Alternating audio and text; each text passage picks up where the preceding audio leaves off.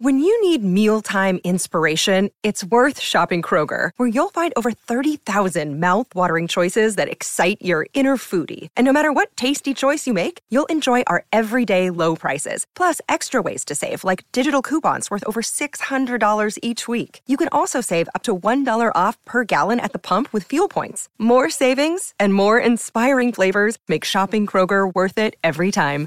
Kroger, fresh for everyone. Fuel restrictions apply.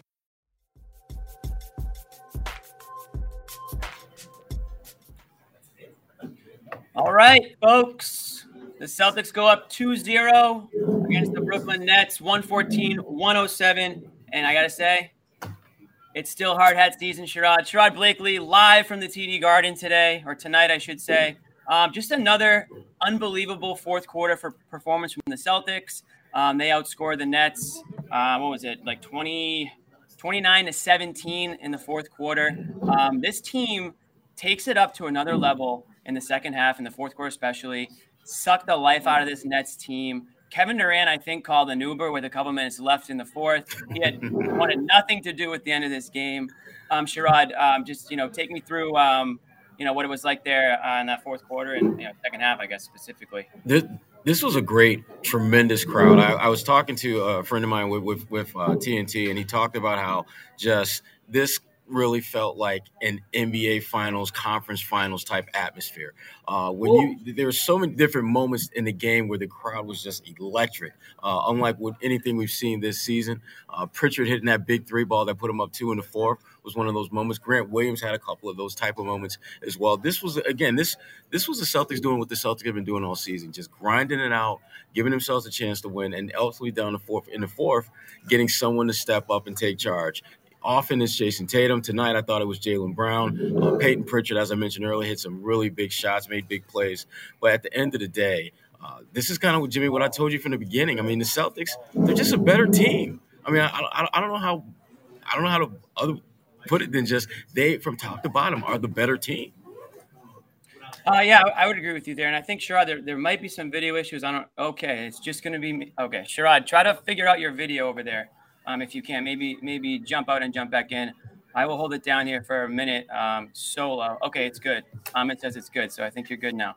Um, but you sure, I'd, I'll, I'll give you some credit. You and Bobby specifically um, weren't exactly as high on the Nets as, or sorry, you weren't. Yeah, you weren't as high on the no, Nets. you're right. And John were. Um, and John's not here tonight. Um, he had a um, previously scheduled event. Um, it just so happens to be 420. I don't know if there's a connection there, but John cannot be on the show tonight. He will be back Saturday.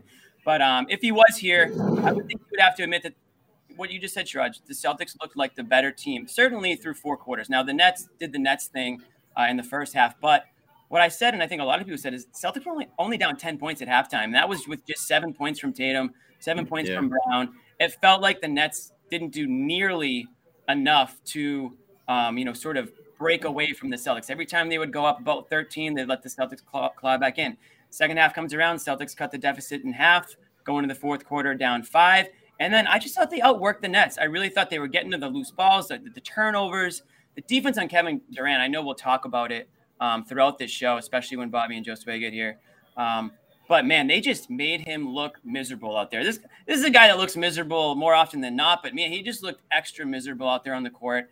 Felt like he had to work and work and work for everything. Uh, poor shooting performance, missed a lot of shots, outside shots, um, and just they they were just so physical with him. And I think that I think that's the key is the physicality from the Celtics, the the tenacity on the defensive end. It's been their identity um, since they really started to turn the season around, and it's really really apparent in this series. You have one team that has bought into um, defense and has bought into what their coach is preaching, and you have another team that, to be quite honest, Steve Nash, I don't know, I don't know what he's doing out there. He's not. He's, he's certainly not tapped into this team to the point where they're playing inspiring basketball, and that's that's to be said all season on the defensive end. But tonight, they just looked flat in that second half, especially.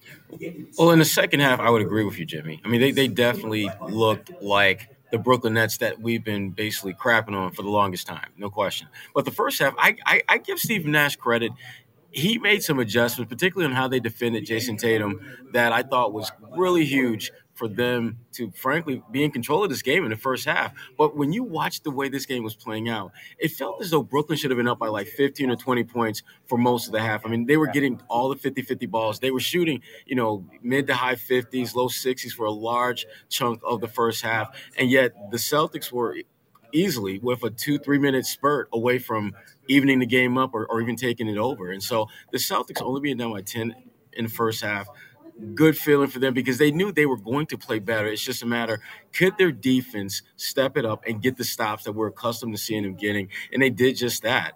Um, I, I, thought we, there were so there were so many moments that were just clearly the Celtics basically instilling their will on Brooklyn. Yeah, and Brooklyn couldn't fight it. Brooklyn, I mean, they they snatched Brooklyn's soul uh, again. Uh, again. Game one, they snatched the victory. This game, they snatched the soul when it mattered. So.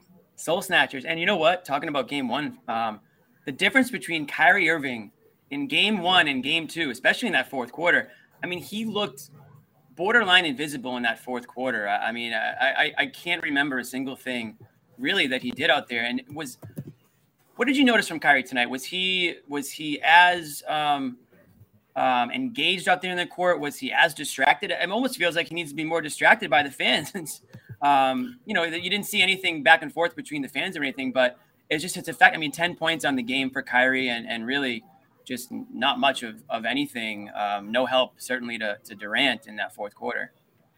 I'm just going to say it right now. If you're trying to figure out what the hell happened to Kyrie, I'm going to just give it to you in two words Marcus Smart. There it is. I mean, Mar- Marcus. I mean, when, when, and when the points that Kyrie scored, they came on broken plays where Kyrie was matched up against either Theis or another defender, or he was wide open and he made those shots. But when he was being guarded by Smart, he could not get anything. I mean, to me, this was Marcus Smart's Defensive Player of the Year acceptance speech tonight.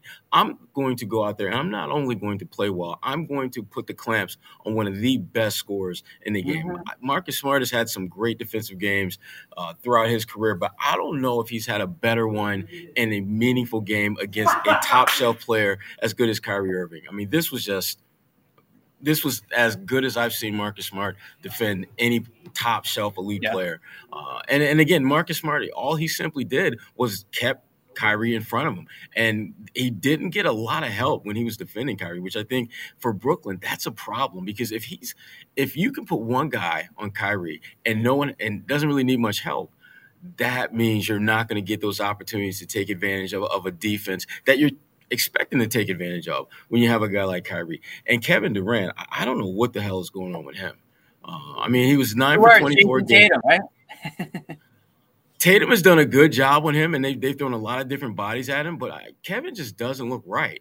Uh, it's physical, I think, yeah. I think it's physical, and I think it's starting to become mental. I mean, he had a moment in the game where they were clearly in need of a bucket, and he literally just lost the damn ball out of bounds. Uh, shout out yeah. to the Celtics fan base because I mean they got ridiculously loud in that moment, and it just seemed like Kevin just he just he just blanked out. Uh, so I'm not sure. I mean, we don't know whether him being back in Brooklyn is going to bring about a different Kevin Durant or a Kevin Durant that we're accustomed to seeing. But he has just been out of sorts, and, and I think part of it is certainly the Celtics defense. But I, I think part of it is also just Kevin is just not playing well, uh, and I'm not sure whether again, yeah. Well, the, the, turnovers, the the poor shot selection, uh, the missed shots, the fact that he's not getting a lot of space, he's picking up lots of fouls. I mean, he just looks like a very uh, slightly above average player, which for most people is a compliment. For Kevin, it's it's a diss because he's a phenomenal player, uh, and that we're not seeing that in this series. Not even he's phenomenal. Close. Yeah, I mean he, he's he's going to go down as you know an all all time great player, regardless of yeah. where you rank him. I mean he, that's how talented he is. Um, but when you're playing on a Nets team, you need to play like an all-time great player because they're just not a deep team. Now they did get some help tonight from Bruce Brown, who had a nice right. bounce back game after game one. But when you get mm-hmm. 10 points from Kyrie, you're going to need 40 from KD. Um, that's yeah. just the way it's really realistically, you need more than that. But um, it just wasn't a, it was a game where it just felt like, like you said, Sherrod, they kind of, they kind of stole their souls there in that second half. And it looked like Durant was just frustrated, ready to just call it a game and, and get back to Brooklyn. And, and, and, you know, that's what we have. We have, we have a, we have a, a 2-0 series Celtic lead. Um, going back to Brooklyn, another couple of couple of uh, days off here. Um, I believe it's a, it's a Saturday game. I'm not sure what Yep. time and off the top of my head. Is it a night game or is it? I even believe it is. Okay, so you get a nice Saturday night in Brooklyn. Um, the the you know the Brook the Brooklyn fans, if if, if there are any real Brooklyn fans, um, should be as loud as they've ever been for this one. I mean, they're going to need to be. My question to you, Sharon, and I know we'll get into it later as well, and I already know Bobby's opinion on this, but is is is it, is it still a series? You know, as I firmly Yes. believe, you got to win a road game. You got to win on the road before you call it before you call it a series. And, and this until Yeah, I mean that I'm not ready to say that you know it's a done deal by any stretch. No, it's it's it's definitely a series. There's no doubt about it. But you you've seen Brooklyn deliver, I think, really two good punches at the Celtics in games one and two, Yeah. and they have nothing to show but two L's for it. I, you know, game one, I, I thought they their game plan for the most part was was near flawless. Uh, Kyrie Irving led the way. Kevin Durant was kind of more of a almost like a um, you know. Um, out there, but not really putting his imprint, and yet they were in. They had their chances to win the game and couldn't get it done. This game, Kevin Durant was trying to establish himself. Kyrie was trying to establish himself, but and but Bruce Brown was the, the beneficiary of a lot of the attention those two guys got. But once the game settled down a little bit, and then you had to go through KD, you had to go through Kyrie. The Celtics weren't having it. Uh, like, like I said, Marcus Smart, I think this is maybe the best defensive game he's had all season. Uh, when you look at just his impact defensively, the, the fact that Kyrie had just 10 points, and I think he may have had two, maybe four against Marcus, if that, uh, that's, you don't, when you look at Kyrie's body of work, you're That, not going to that's a see resume. That's like a this. resume thing. Where you put that at the top of the resume on a, on, a, on a game like this. You know, a, a playoff game, prime time, up against two of the most talented offensive players in the league for quite some time now. Marcus Smart wins Defensive Player of the, War- uh, of the Year award, and that's when you start to hear a lot of people say, "Really? Like, where did that come from? You know, what since when was he in the running? You know, does he really deserve it? Why wasn't it Gobert? Who? Why wasn't it this guy or this this so and so was screwed?" Marcus Smart hears that. We know he, uh, you know, we know he's uh, keen to to what's being said about him. Um, and I, I'm not saying that. He, first of all, Marcus Smart doesn't. I don't think he needs to prove to anybody um, that he is a defensive player of the year. I think that his his highlight reels, his stats, his his his style of play, heart, whatever you want to call it, I think that all speaks for itself. And I think that enough people have, have recognized it this season, and he's earned the award, rightfully so. But he wouldn't be Marcus Smart if he didn't go out there and play with a little bit of a chip on his shoulder and say, "Oh, oh, really? You still don't, you still don't think so, huh? Okay. Well, how, how's this look? How, how- how's how's this? Uh, you know, what, do- what do you think now? What do you think after we go out there and I shut down Kyrie Irving and and we we make it extremely um, miserable for Kevin Durant? You know, so um, I think it's just another uh, feather in the cap, I guess, for Marcus Smart's season. Um, don't forget, it, it, was a lot of people, me included. I'll, I'll say it. I was a little skeptical about the contract extension at the time. I didn't know if that was the the greatest um, deal. Um, but now I, I- can't imagine there's anybody out there that would even think twice uh, to re-sign that contract, to re-sign Marcus Smart for the money that he's making and for what he gives this team. Ime, you know, mentioned at the beginning of the season, he talked about the pillars of the team. He talked about Tatum and Brown, and he was asked about Marcus Smart, and he said Marcus Smart was as well.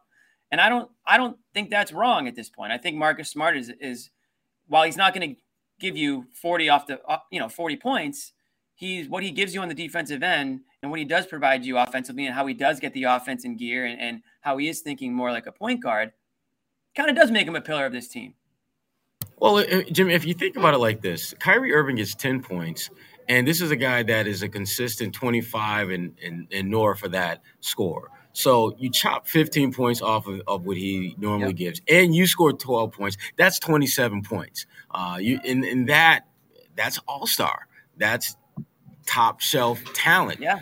impact. And, and uh, the thing about Marcus that I, I, I think that often gets overlooked is that um, he feeds off of negativity. He feeds Oh, off yeah. of haters. He, he. I mean, you don't have to really de- go too deep and in, in detail to kind of get him fired up. He knows that there were people who thought that he was a, he deserved the defensive player of the year, even though you know night in night out he's locking kids up Yeah. there was a different kind of energy, a different kind of focus, a different kind of edge with him in this game. And certainly what was at stake having a 2-0 series lead, the the guy that you match up would get matched up against Kyrie Irving, someone that you know very well.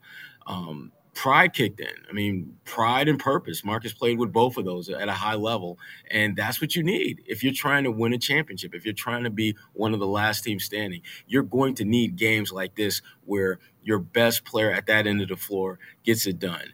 And I don't know how much further we're going to get into, but at some point we got to talk about Pritchard and Grant Williams. Um, Grant Williams, who didn't he did not miss a damn shot all game. Absolutely. all game, and he and he made some big ones. I mean, in the first half, it looked like the Celtics were just like maybe one or two possessions away from just getting blown out the water, and then you've got Grant knocking down big shots, keeping them within striking distance. Uh, he was so big in this game, so big. Yeah, I would agree. Grant, Pritchard, and I know we we definitely need to get into Jaylen Brown as well because I thought he had a um, up and down start to the game, but man, he, he, same with game one. Man, he he comes alive in that fourth quarter. He sets the mm-hmm. tone. He kind of paces the team, and he gets them into that aggressive, um, sort of like puncher's mentality. I feel like Jaylen Brown. They kind of take on a little bit of his identity here the last two games, especially in that fourth quarter, and his toughness. I think leads the way. And and guys like Grant and Pritchard, you know, with the massive three pointer there, just kind of like balls of steel, takes that three. They're down or it was either a long two or a three, but it put him up two. Um, yeah. I think it must have been a long two then. But um, either way, I mean, it was a you know a nice little move by Pritchard. Um, gets the Celtics to lead, and they're just playing with the swagger. And I feel like Jaylen Brown right now, and really even going into the playoffs for the last month or so, has really found his groove. And yeah, he had a um, you know a couple of turnovers, you know, ball handling, the things that we've seen from time to time. But um, nine of 18 from the field, 22 points, a couple big threes. And I again, it's it's the mentality I think that this team is playing with right now, and they're you know talk about physicality, but how about the mental toughness of the Celtics team? And I think Jaylen Brown yeah. is a big part of that. Yeah, I mean, definitely the the fact that they get down big and they're looking at the scoreboard. I'm like, well, we just got to come back and beat these guys. Uh, you don't see any panic. You don't see any uh, nervous Nelliness about them. They just get the job done when it mm-hmm. needs to be done. And it's not one guy, it's not two guys. It really has been kind of a collective cohort uh, that gets it done. Whether it's Pritchard with a big three, uh, Grant Williams knocking down shots, Al Horford, uh, you know, hitting you know hitting that you know Back to the Future button and playing like Al Horford from five years ago. Mm. Uh, you start that's looking another at story all for it for itself is Al Horford, right? And that's and, and, and to me it's, it's it's sad because I mean as as good as Al was there's so many other stories from this particular game totally, that I know. You, that are, that are bigger deals. I mean, Pritchard again, that's didn't play yeah. a ton of minutes, but man, he was so impactful in, in, in when he was out there. Same thing with Grant. Uh, and, and even though Derrick White didn't have a great game, Derrick White did some good things out there as well. So that to me is what makes this team so scary. This was a game where no one really played a great game for the Celtics, but they had a lot of guys that played really good. And if you're going to beat a team like the Brooklyn Nets, who again, as I, I mean, I, I've made no secret about it. I'm not a big fan of their team. I just don't think they're that good. Right. Um, you're going to have to be challenged. Just because I don't think they're that good doesn't mean I think they're a horrible team. You're going to have to play well to beat them because they have to assess uh, in their lineup with Durant. You can go off for 30, 35 points any given night. And as we've seen, Bruce Brown is a guy that, if you're not careful, he can have a big game. Uh, Goran Dragic is continuing to kill the Celtics because he always kills the Celtics no matter where he goes. Um, yeah. They did a much better job on Nic Claxton, I thought, in this game because Nick, I thought, got got a little loose last game. Not so much in this one. Uh, and and again, they you look at the numbers. I mean, Kyrie Irving and Kevin Durant combined eight for thirty shooting. Um, that's just not going to get it done. No. Not going to get it done. So, I want to I want to go back to Pritchard just for a moment because you, you mm-hmm. brought him up, and I, I, think he deserves his flowers. I mean, this is a guy we've oh, talked yeah. about him at, at, points, you know, this season, obviously, and and we, we we knew that he had to have some sort of contribution on this team because mm-hmm. they got rid of Schroeder. You know, Schroeder was the guy that came on, and and when he did come into the season, I think everyone knew that that was going to be Pritchard minutes. And credit to right. Pritchard, man, he he didn't make a stink about it. He kept working at it, and when his opportunity came he rose to the occasion, and now he's getting serious um, playing time here in the in the in the in the playoffs. His second year in the league and hitting big shots, and it was a long two. He didn't hit a three tonight, but um, his ability to his ability to you know he's great little ball handler. Shake can shake opponents, create space for his shot. He's obviously not the biggest guy on the court, so he needs to find ways to create space, and he does it. And he has balls of steel out there. Like he'll take a shot from any point on that court, and you kind of have to honor it. You have to defend it because he's shown his range, and if you can have that range off the bench, um, that's pretty pretty invaluable, you know, at stretches during games. And so him talked about Grant Williams, and Grant Williams doing it on the defensive end too. You know, when he gets when he gets put on Durant, I mean, he had a, a nice steal on on Durant um, in that second half there when Durant turned it over, you know, right out of bounds. And another example of I think frustrating Durant because he sees Grant, you know, playing up on him, playing in his face. You know, same with Derrick White, playing up in his face, and you know when he's off ball, they're they're throwing screens his way and making him run through everything. And um, I just think that you know whether it's Pritchard, whether it's Grant, you know, this bench unit, which isn't deep. We knew that going in. This wasn't a deep mm-hmm. bench, but when it comes to the Nets, you know they might be even they might be even shallower. So our partners at Bet Online continue to be the number one source for all your betting needs and sports info. Find all the latest sports developments, including updated odds on the playoffs, fights, and even the next season futures. And don't forget that baseball is back and the start of the Major League Baseball season is finally here. BetOnline is your continued source for all your sports wagering needs, including live betting and your favorite Vegas casino and poker games. It's super easy to get started, so head to the website today or use your mobile device to join and use our promo code CLNS50 to receive your 50% welcome bonus on your first deposit. BetOnline, where the game starts. Um, I think that you know that bench unit has really stepped up here. Um, and one one one person I should say we haven't mentioned a whole lot yet is Ime Udoka. Um, I thought this yeah. was a, a, great another great coaching performance from Ime.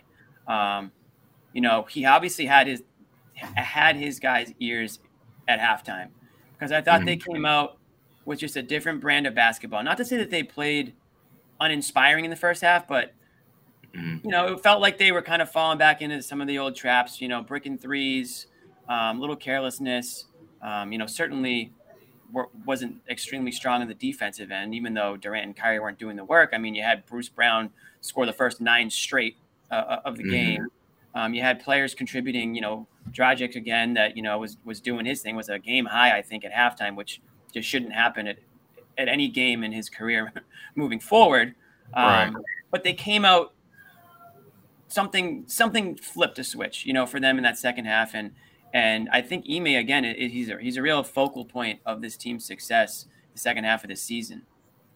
Yeah, yeah. I mean, the, the one thing that he's doing, I think, a pretty consistent job with is he's figuring out which buttons to push to get guys to step their effort game up. Because I, when I watched him play in the second half, I don't think that they're necessarily doing these plays uh, that are all that amazingly awesome to see. I think a lot of it is just effort. And I think he has been able to instill that as um, a non negotiable when you yep. get in the fourth quarter and you get in in, the, in close games, it is you're not going to play if you're not giving great effort. Uh, that's why you're seeing guys like Payton Pritchard out there doing what he does well, which is knocking down shots. Uh, Grant Williams being able to be you know one of the more versatile bigs, able to switch defensively, and when you're open, make a shot.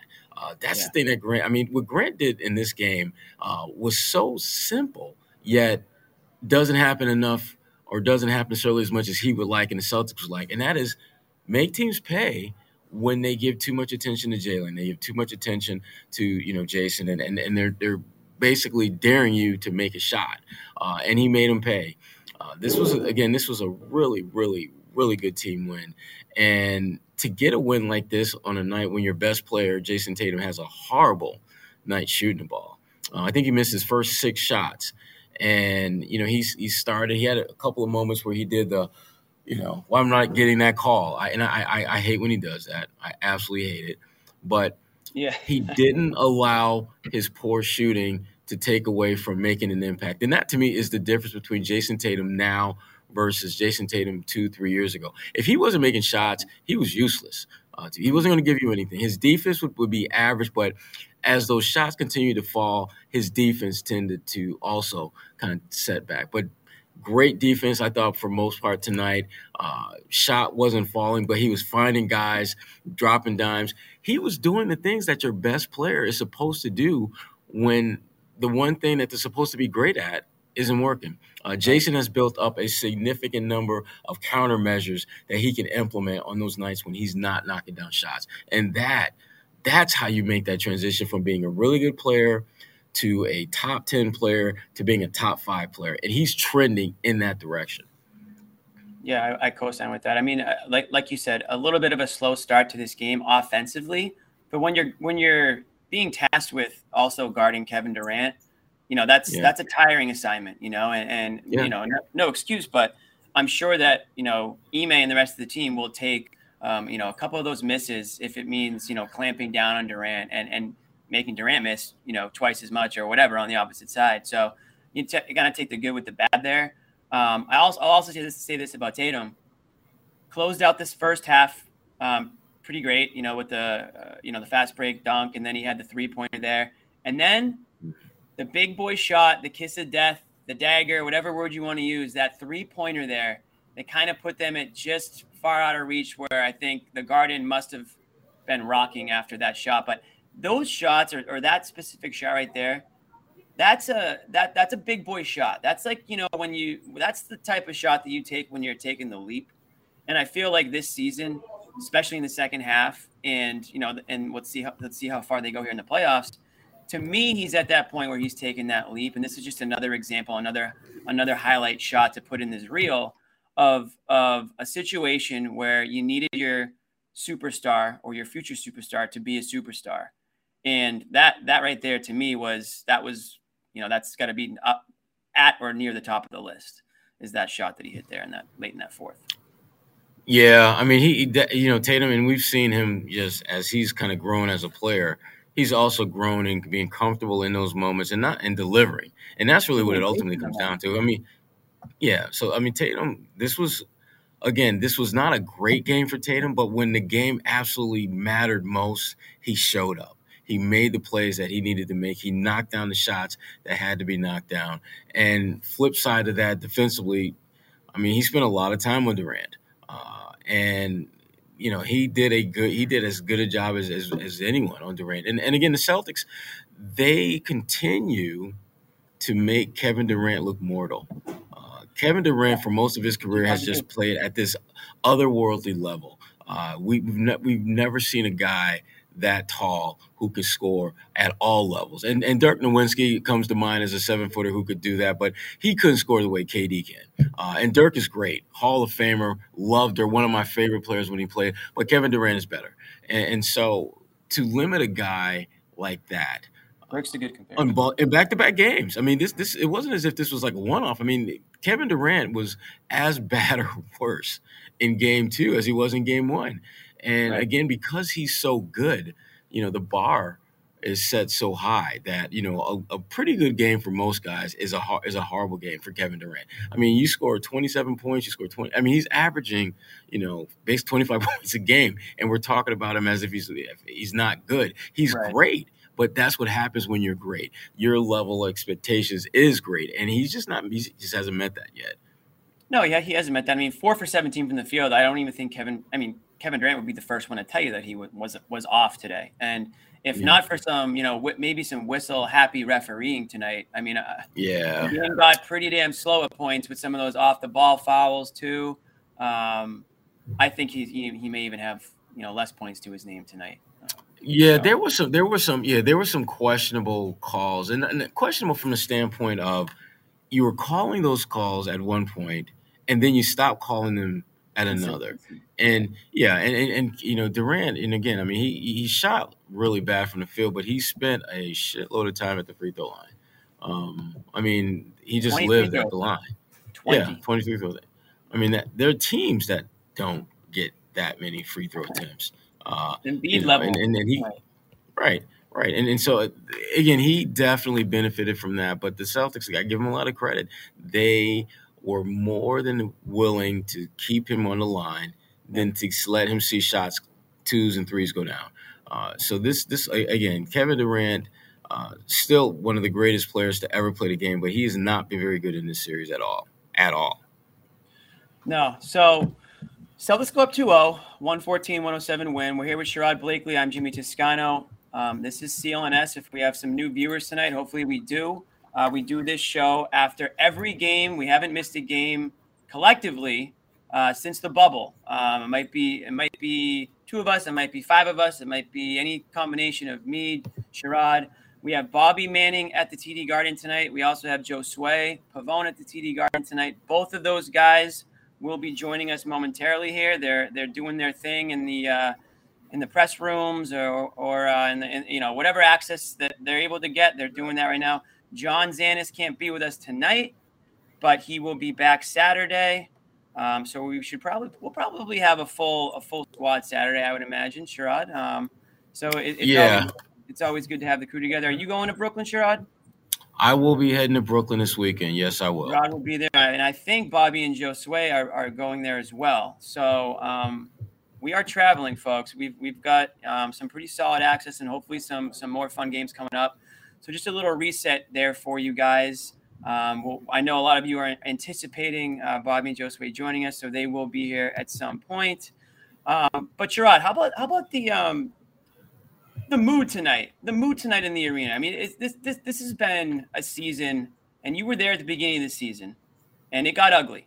There were some boos raining down on this team. There was a lot of non-believers, not just in the arena, but mm-hmm. all over the city on this show. A lot of people in the chat. Um, somebody in here specifically wearing a hard hat was a non-believer for for a bit, rightfully so. What's the what's the, well, how, how, you know based on what we've seen, what we're seeing here, realistically, you know, how have the expectations changed for this team? Well, know, the, I mean, the, the exp- yeah, I mean the expectations that they've done a 180. I mean, no long they've gone from being a team that man, if only they can make the play-in game to now where it's like, man, if they don't get to the NBA Finals, what the hell is wrong with them? Uh, yeah. This team has exceeded any and all expectations at the beginning of the season, and they've done it the way you're supposed to. Uh, their head coach had a a plan, a way that they needed to play, and their I think their most in, their most important player is Marcus Smart, who bought into that. And then Marcus had to eventually convince Jaylen and Jayson and the other guys to buy into playing a little bit different, playing with a little bit more of a defensive edge.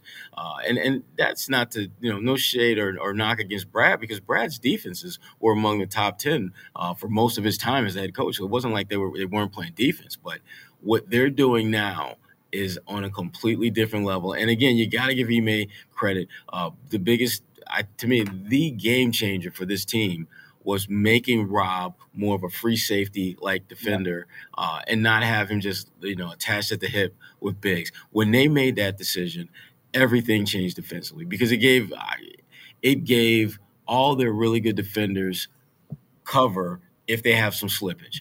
Um, right. I, I, think back to when they were out in Golden State, and, and the play, and it, this play is like it's it's just kind of like scorched into my my brain. I, will never forget it. Derrick White was defending, I think it was like Jordan Poole, and he got beat off the dribble, and Jordan is going in for a layup, and Rob was outside the paint on the opposite side of the court, and he gets there in time, blocks. Not only does he block the shot, he blocks it off the backboard and it lands in the hands of Derrick White, who just got beat. Now, how the hell does, good does that feel when you get your ass beat defensively and not only do you not give up a layup, but you get the ball back so you can start to break. Um, that's, how. That's how. Yeah, I mean that's how good Rob has been defensively, and and again, the cool thing about the Celtics is that uh, they don't get beat a lot off the dribble. I mean, that's one of the reasons why Marcus Smart is Defensive Player of the Year uh, because that crew, the perimeter defenders, they don't get beat that much. And, and you know, we, we've talked in the past about Payton Pritchard. Uh, and the one thing I will say about him that is pretty damn obvious is he competes. He's not the biggest guy. He's not the strongest guy. He's not locking anybody up defensively, but you're not going to punk him out there. You're, you don't see guys posting him up.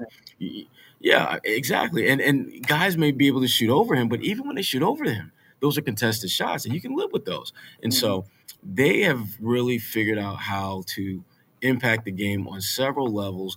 But everything for them, again, it starts with their defense. If if they ever veer away from having their defense lead the way, that's when they get in trouble. Uh. As long as they keep their focus on making sure they're handling their business at that end of the floor, that's going to open things up at the other end. I got a good question for you, if I do say so myself. Of course you do, Mr. Hardhat. I'm just going to call you homeschool hard hat. So for anyone who came in late, The hard hat is the playoff hard hat. This comes on when the team goes to work. And in the playoffs, you got to go to work, put the hard hat on, grab the lunch pail, get in the steel toe boots, and just go to work. And tonight, the Celtics deserved the hard hat treatment. They, they, they played a hard hat type of game, especially in that fourth quarter. So that's why the hard hat's on. You'll see it after every playoff win. Now, Sherrod, for the good question.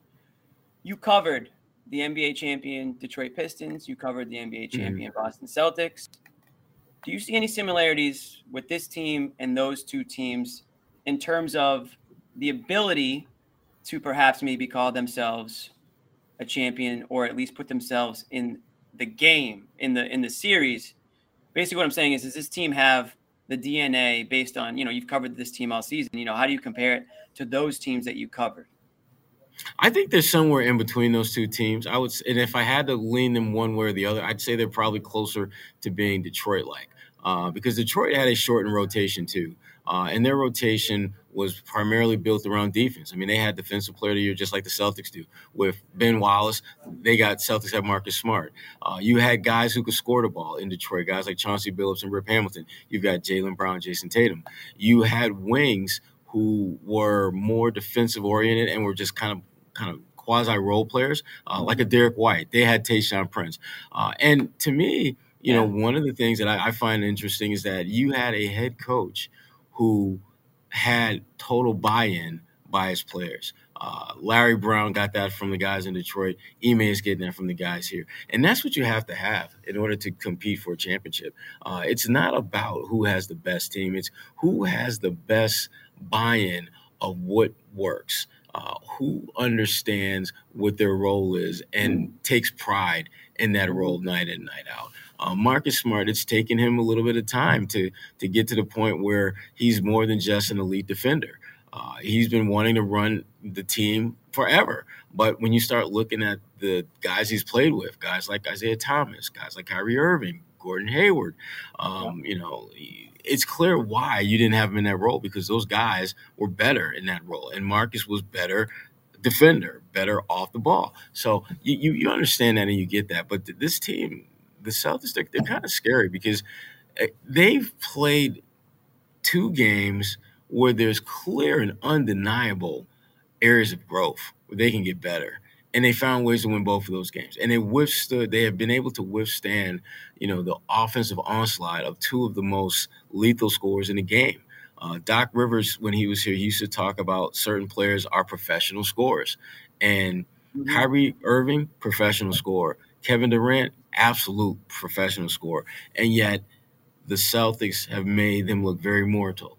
They've made them look very, very mortal, and that's something I, I did not expect to see that in the series that's been my biggest shock so far. Not that the Celtics are up two zip. I expected that, but the fact that Kevin and Kyrie have looked incredibly slightly above average because they're not. There's so I mean, much Kyrie, more than that. Kyrie in that in that fourth quarter in game one, he looked he looked immortal for a stretch there. But you're right. To your to your point, you know, as as a duo, you know, they they've definitely yeah. made them look like non superheroes. So um, mm-hmm. You got to give him credit for that, and and I and I I can definitely see the Pistons comparisons. Um, I think the Pistons, and you'll probably agree, were probably this isn't a shot at the Celtics, but I think the Pistons were probably just overall tougher because they were just a really hard as hell, tough as hell team. Like they were tougher, better, you know, veterans and stuff. Right. Right. The flip side to that is that they may have been, I think, just a little bit more physically tougher, in part because the game allowed you to be that way, uh, and so they That's benefited from that. But the other, yeah.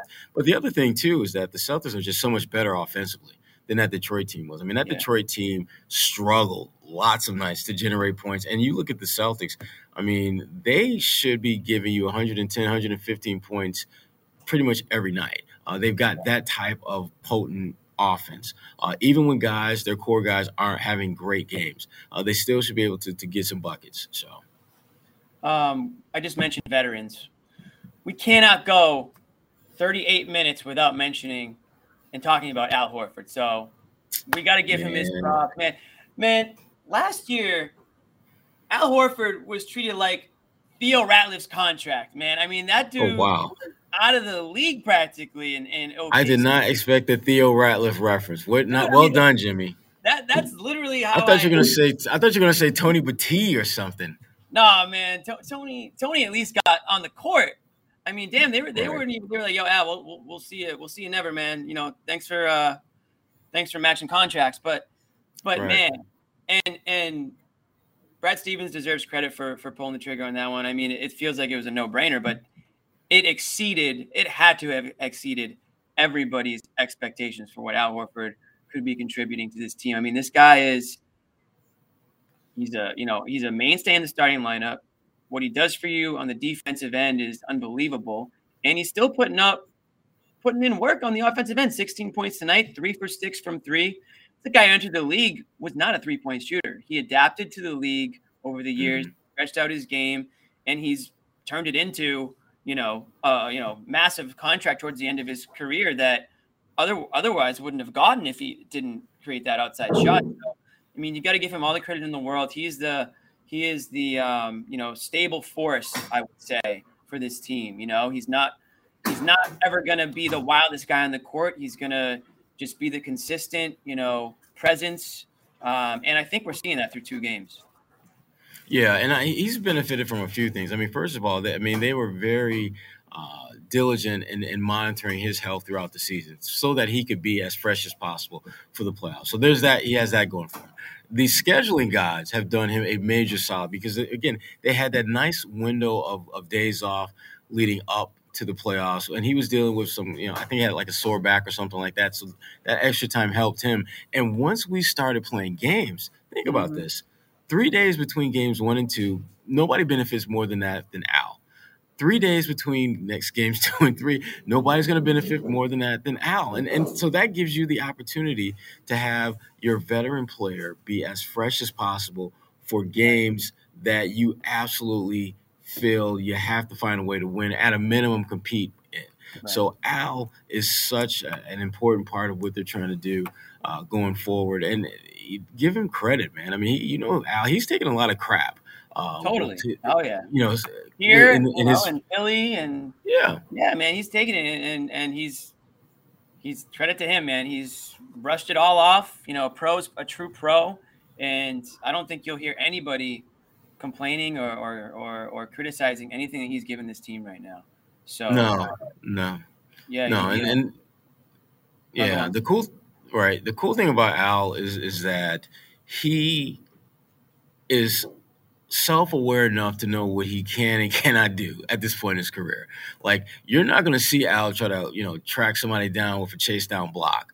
Uh, you're not going to see Al try to go ISO with a guy at the top of key and beat him off the dribble. Al's he's going he's to do what Al does. He's going to back his ass up, try to get that guy on the block, and hit him with a little jump hook or hit him with a little, you know, fadeaway. Doing the things that he knows he could do, and that's part of the beauty of what he's able to contribute now because he's able to do those things at a much higher level, more consistently. And like I said before, he's benefiting from a schedule that's allowing him a little bit more recovery time between games. And that's huge. And that's why for the Celtics, you want to end this series as quick as possible uh, because you've seen what a well rested Al Horford looks like. Uh, and at so you really want to get to the point where you can not only give him rest, but also get your main guy, get your guy Rob back in the mix, uh, and and have some time to just uh, work him back into the mix and not have to necessarily play games. That's why you you need to end this thing as quick as can as you can. Uh, five, six games. Don't this should not be a seven game series. Yeah, I mean, if they go in, if they go into to Brooklyn on Saturday and take care of business, I mean, that's that's going to put the, the the kibosh on it for all intents and purposes. But one thing, Al, you know, and, and really everyone on the Celtics team and everybody watching at home could benefit from over these next two days, along with some rest, is some calm.com, Sherrod. And um, yes. You know, favorite sponsor um, on the Garden Report is Calm. And if you guys are watching from home, you know, it's 1040 in, on, on the East Coast right now. Everyone's wired, everyone's fired up. You need to sort of come down from it a little bit. Head on over to calm.com slash garden get 40% off a Calm premium subscription.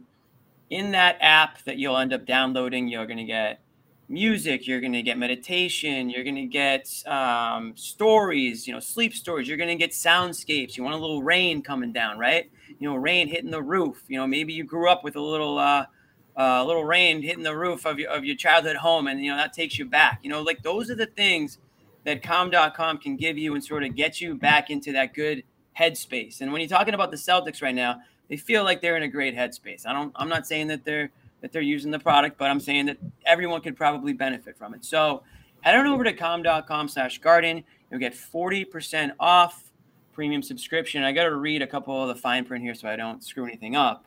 But you know, everything I just said is is how I truly feel about Calm. I use it. I have the app. Everyone who's watched the show sees me fire up the app and tries to show it to you guys that nobody can actually see. Um, right. but we are partnering with Calm. They are the number one mental wellness app. Okay, to give you the tools that improve the way you feel, reduce stress and anxiety through guided meditations, improve focus with curated music tracks, and rest and recharge with Calm's imaginative sleep stories for children as well. Don't forget, you got kids at home, you can't get them to sleep. They're up all night, they're screaming their heads off. Toss on Calm, toss it on the speaker, a little Bluetooth action. Maybe they fall right to sleep and you can get some, you know, get some sleep for yourself. Um, what else here? There's even new daily movement sessions. You got to keep it moving. You got to stay active, Sherrod. You're a guy who's been covering the NBA for many, many years, and I know that you that you stay active in between games because you can't just you can't just sit around all day and all night. You know, you, you, you don't want to end up you don't want to end up glued to the chair. You got to stay active. Calm gets you in. You do that. So go to calm.com slash garden. You get a special offer, of 40% off the premium subscription, and new content is added every week. Over 100 million people around the world already use Calm to take care of their minds. It's ready to help you stress less, sleep more, and live a happier, healthier life. So that is calm.com slash garden. And that is all I have to say about that. So thank you to Calm. They're a huge sponsor of ours. And um, guys, if you like our show, you want to support us, the best way to do so is to um, help us out with some of our sponsors so that they can uh, keep us coming back to do more shows like this that we enjoy doing. So um, absolutely, um, and don't forget the forty percent discount, Jimmy. Forty percent, it's huge, man. I mean, dude, it is it, huge off the premium subscriptions. That's huge. Oh, it, I think, yeah. I mean, it, it's it's it's not a cheap little app. You know, the, the you know you, you got to pay. You got to pay for the good apps out there, folks. Okay, you know the, the free apps can only take you so far, and if you can get forty percent off, buy you you know buy you a few extra months there, and um, it's for your own good. It's for your health. Think of how much money you mm-hmm. waste on stupid. This is for you. So that's that's that on Calm. So thank you to Calm. and thanks for everybody um, who's watching it and who is already um, subscribed, and we have had a good amount of people subscribe because um, Calm's been a good sponsor of ours for a while. Um, that said, Sherrod, what, what what have I what have I you know what do you want to hit on? What have I missed out? Is there something that that you being at the game that I, I couldn't really pick up on that maybe you know I mean I know you're there three hours early before every game minimum, so you know this could be some things that I that I don't see. And Joe Sway, I just heard from Joe Sway. He's wrapping up the Kyrie Irving com, uh, press conference, so he'll be jumping on momentarily. He'll be able to give us a good rundown of, of how that went and um, every anybody else he was able to talk to. Um, but until we get Joe Sway on, maybe Sherrod's got something uh, else on his on his mind. Well, I, I think we, we, we glossed over uh, Jaylen, and I don't think we should. I, I, think we, we really need to spend right. a little bit of time we, talking we, with Jaylen. We, talked about him, and, and we got to go back to him for sure. And I know that yeah, when these guys come back on, we're going to rehash a lot of it, and I was expecting Jaylen to be one of them. But let's get into it now. Yeah, I mean, I, I just think that you know Jaylen for the longest time, and we, we it's it's obvious. I mean, he he's viewed as like the other good player on his team, and he's still learning and growing how to to figure out when to take over, when to be in command, when to be that alpha, and this was a game where it's it was obvious. I mean, Tatum just just didn't have it. Uh, could not make shots. And Tatum, I give him a lot of credit for recognizing that in himself. There were a couple of times where he could have forced the action, but he kicked it out to a teammate. Uh, and, and there are a couple of times where that teammate was Jaylen Brown, who more than rose to the occasion. He had that, that little stretch where he had like five straight points. That was huge. Uh, that came shortly after Payton Pritchard kind of gave them the lead with, with his long two that yeah. is what they're going to need going forward. I mean, Jaylen Brown has become such a force for this team. Uh, that when he's playing right, this team becomes extremely difficult to beat. And I thought he he had a really good game at both ends of the floor. Was very impactful. Uh, made big, just big shot after big shot in the fourth quarter when they needed it. And that, if you're Brooklyn, is a problem because you had a great game plan on how to to just right. minimize, you know, Tatum, but you let Brown kind of go kind of buck wild there down the stretch. Uh, and and this is where you just wonder at what point will they look to bring Ben Simmons into the fold? You know, you keep hearing about Game Four. Um, but if listen, if if they get their ass waxed in Game Three and you decide to bring Ben Simmons back for Game Four, what exactly are you trying to do at that point, Brooklyn? Yeah, I mean, it, it, so so Simmons can experience another L in his year. Yeah, L's. Yeah, yeah. I mean, it, exactly. I mean, what's you know what? So you bring him back for Game Four. Let's say you're down three zip and you lose Game Four. You bring him back for one freaking game? Seriously? Yeah. Um, the Simmons thing, yeah, I, I want to stick with Jaylen for a minute. I know we'll, we'll, we'll get to Simmons because I, I do want to talk about that. Um, I agree with a lot of what you said, Sherrod. But for but for and, and Jaylen Simmons, that's always been a nice little heated heated rivalry there, right? I mean, I don't I'm not even gonna call it rivalry. Jaylen Brown's had his number to be completely honest, but um, there's definitely it, some some you know back and forth between the two out there in the court, and, and, and it goes back to high school. Uh, it goes I, when I I went to uh, Jaylen's high school and spent some time with his high school coach and his AAU coach. And in, inside the trophy case, there's this uh, there's a trophy that that they won when Jaylen's team played Ben Simmons' team, and they're both of his coaches talked to me about how Jaylen is pretty focused, but there was a different level of focus for yeah. that particular game because he knew that Ben Simmons was like a big deal in the eyes of many. And as you you know, Jaylen in many ways is, is like smart, where he if he can find something to put on that shoulder to give him that extra chip to just basically go at your ass, he's going to use it. Mm-hmm. And that's exactly what happened when he played against Ben. And and I don't think he necessarily thinks about that high school tournament every time he sees Ben Simmons, but there's still something there. There's definitely, yeah, for sure. Yeah. So, you know, that's not something you forget. You know, that that's how those things are are, are born. You know, and, you don't, you, yeah. you know, you're a competitor. You remember all the losses. You remember all the you know competitions that you had, one on ones, and, and those things just they build up over time. So that's why it's so stunning to me that it, like Simmons feels like he doesn't. I don't know if he wants to play. Like I, I feel like if you're a competitor and you're a world class athlete and you have a chip on your shoulder and you, you you're listening to all the naysayers, like don't you want to go out there and, and, and prove them wrong? I mean, that's kind of where I'm where I'm at with it. And Steve Nash said today, you know, it's up to Ben Simmons whenever he's ready to play. It's like, well, dude, now or never, man. Your team never needed you more. They they traded James Harden for you for you know, essentially, and and it just feels like you'd want to get out there. But but when it comes to Jaylen Brown, and I said this earlier in the show, for me, I know what he's capable of.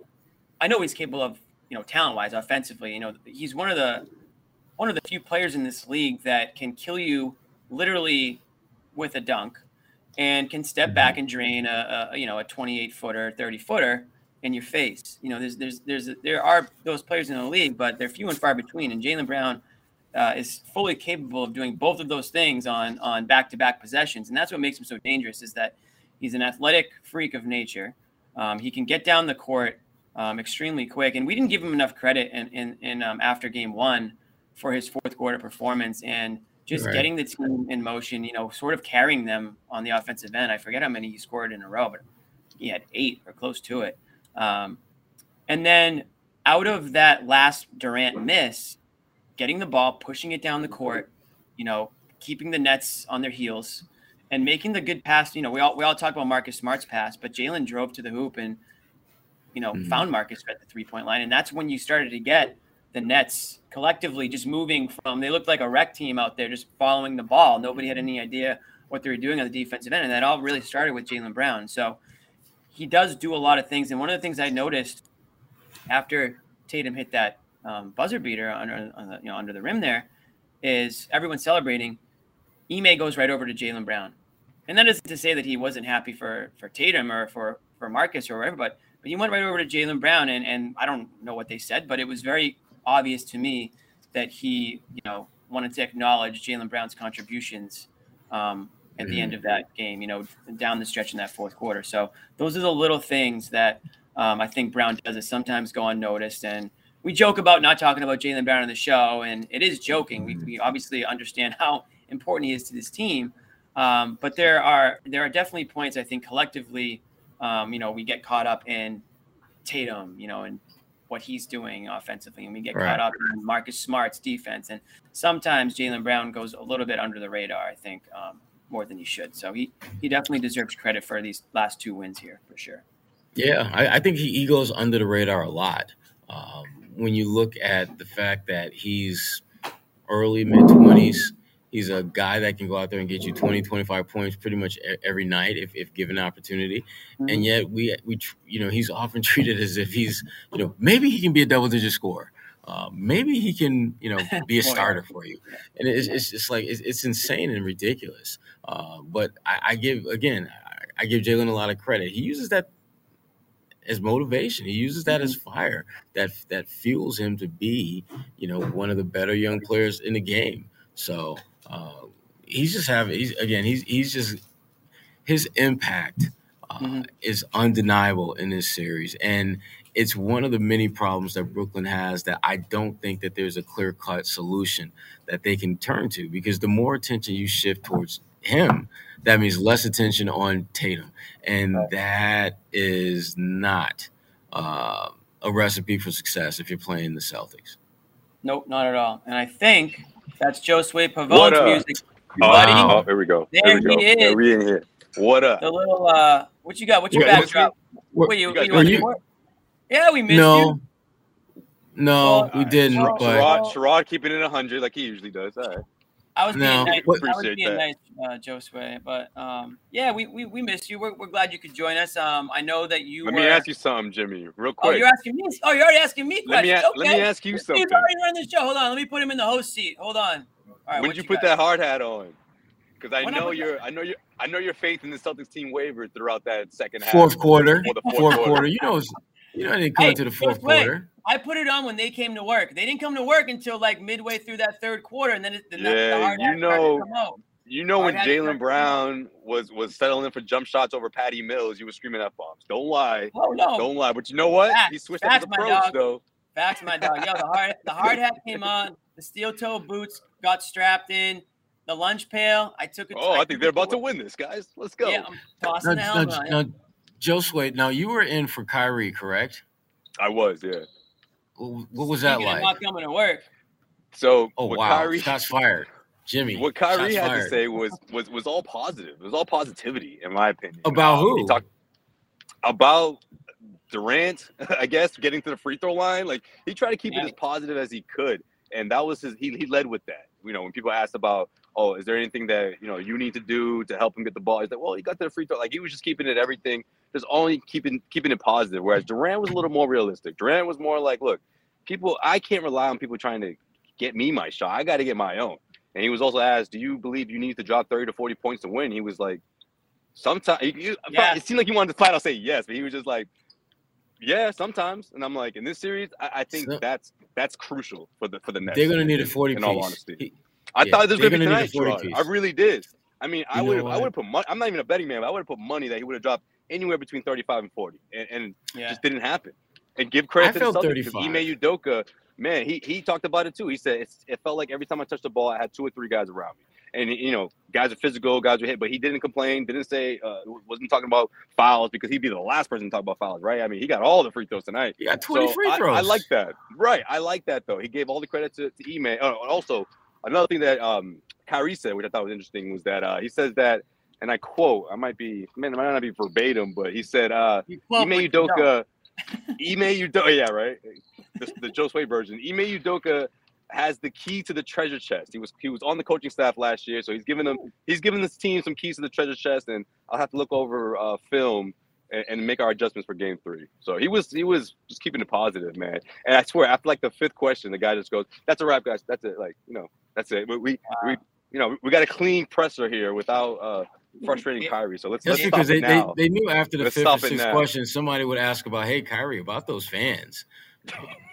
Yeah, Yeah. right. Yeah, Good that's for what- that was that was gonna be your Right. question, man. Like, yo, Jos, uh, you was yo, Kyrie, uh, thoughts on being fifty thousand dollars uh less today than you were yesterday? That's what I probably would start off with, but um, Yeah, right.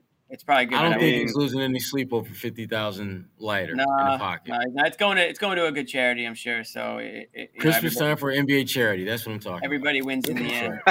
Uh, it sounds Well, like me- it Sounds like Kyrie may have went to calm.com after the game, and based on some of those answers you're talking about. Maybe about. he did. Maybe he used our promo code. Who knows? You know. Hopefully, hopefully. So what? What? I, I, you, you you hear from anybody else after the game, Josue, or were you just there for Kyrie? No, just so just Kyrie, and then Durant was right after him, and Yeah. um, yeah, they kept it really positive, you know. But it just seemed like they just, I mean, this may go without saying, but I, it, it feels like they just had this us against the world mentality. Whereas you look at a game like this, man, like all your role play players stepped up, like in, in terms of the starting lineup. At least you got Dragic coming off the bench. Shit, he was leading all scorers at halftime. I mean, that's something you you got to capitalize on that, right? I mean, he gave all the credit in the world to the Ime Udoka and, and you know to the, to the defensive scheming and all, but I Mhm. just feel like again they just have this attitude where like we're just gonna put this team on our back and you know we'll, we'll take those performances from our role players, but you know don't worry about that. We got it from here. Like I, I don't know. That's that's that's the vibe I got from it. You know. Mhm. Well, I mean, it, the, the thing that is, I think, a little bit troubling for Brooklyn is that role players typically play better at home. And yet they've gotten some really big games out of the role players on the road. Uh, Right. That's, I- don't see those guys playing much better. Like the way, you know, Dragic is playing right now, this is about as good as he's going to be. Uh, that age? scoring Yeah, the man. ball. Yeah, and Yeah. being efficient. And I, I thought, you know, Claxton, I thought he had a come back to earth moment in this game compared to what he did in game one. Mm-hmm. Um, I don't think he's that good. And game two, kind of, I, I felt very good about my assessment of his game after game two. You know what it is, Bruce Rob? Brown- He's good. What is He's it? good when you forget about him. That's what it is. When you forget about him, you're like, oh, I forgot Claxton's out here. And he'll he'll get those open. but when you put him on a scouting report, it's No. a different story. yeah. right, that's Yeah, true. but but Bruce Brown, Scouting I- report I- just I- hack I- 'em. what's that? Just hack those dudes, those the big men down there. Yeah, because they can't, they, can't, they, they can't make free throws. They can't make free throws. Uh, Bruce Brown is is is good, man. I, I really like his game. Um, he he and Bruce did his job tonight. He Yeah, did his did. job. Yeah, I yeah. I think I think min, mini apology came for Sherrod because he thought Bruce Brown was trash after game one, but Bruce Brown came out. If, if not for Bruce Brown, this game's over at halftime. Bruce Brown was the only guy doing anything for them. What's a mini? What's a mini? It apology means camp? it means I'm not going to actually fire. Half of it? him, I'm Ah, not going to actually fire. It's not. It's not worthy of it to that. To that. It's like the it's a ba- it's a backhanded compliment. Of this Yeah. it's like Oh, yo, oh, which he, by the he was way, better. What?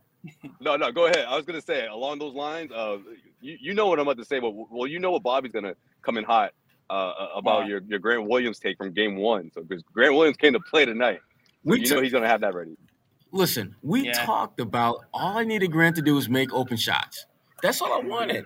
yeah, He, he did. He did exactly what I wanted him to do. balled out. He How about ball- Pritchard didn't tonight, man? Jeez. So big shots. so, big so shots Joe, from Pritch.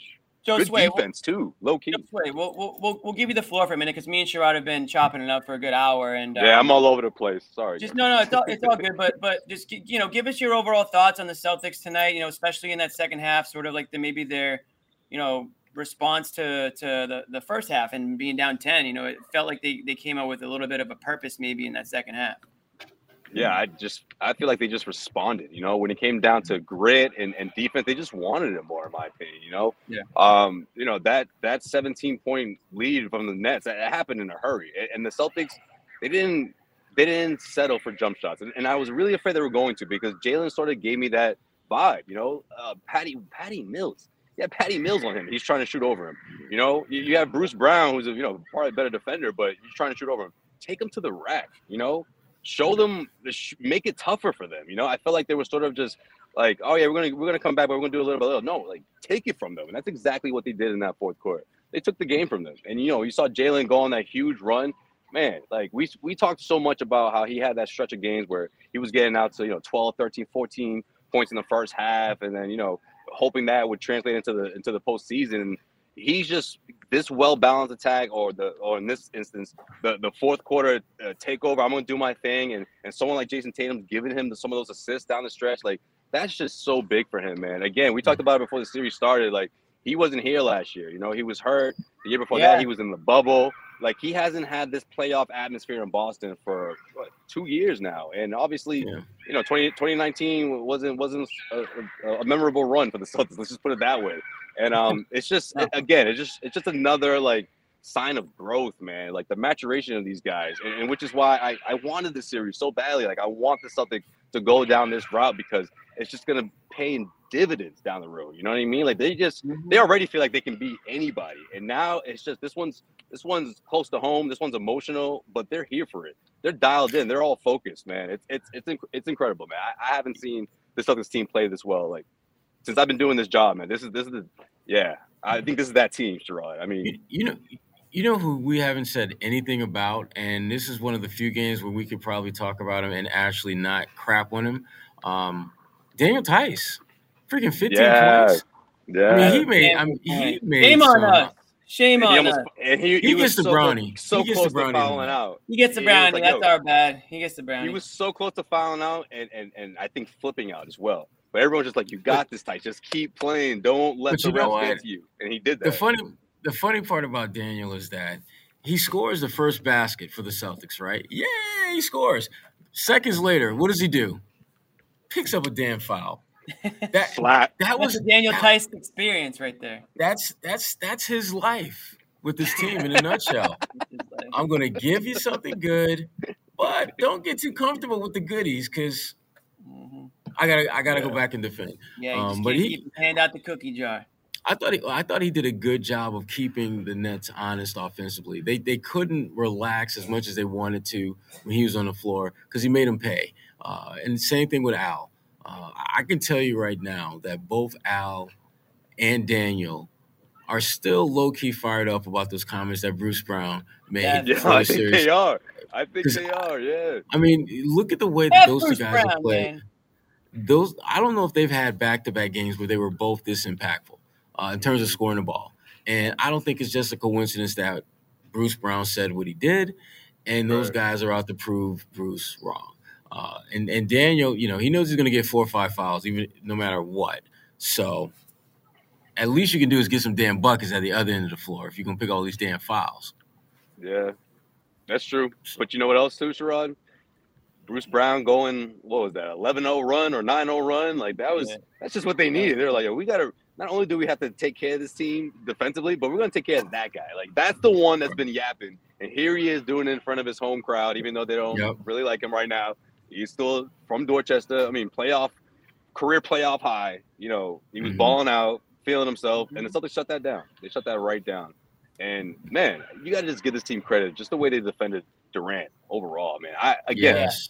I was ready to take in a 35 to 40 point game from Durant, and I just never got that feeling throughout the game that it was going to happen. You know, man, you take away the free throws. Like how many points this guy? I mean, not all of them, but obviously, like you know, him getting to the free throw line was huge for his you know his point total. But between him and Kyrie, man, like it's it's very impressive what Celtics are doing defensively, man. It really is. Yeah, on those two. Yeah, those guys. guys were yeah, those guys were eight for thirty shooting tonight, and you can't have your two best players shoot that crappy from the field and have any shot at winning. You just can't.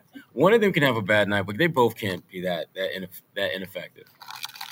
Joe Sway, when when did you start to feel the tides the tides turning a little bit? I mean, I, I- I felt personally like the Celtics were lucky to be down only ten at halftime, but mm-hmm. I still wasn't completely convinced that they were going to turn it around. But I, I thought that like again, like they just came out and you said it, Sway, they just came out and they just kind of outworked them in the second half. But was there a moment? I mean, you guys were both there tonight. Was there a moment where you could kind of feel the momentum shifting, or or that the Nets were almost kind of playing?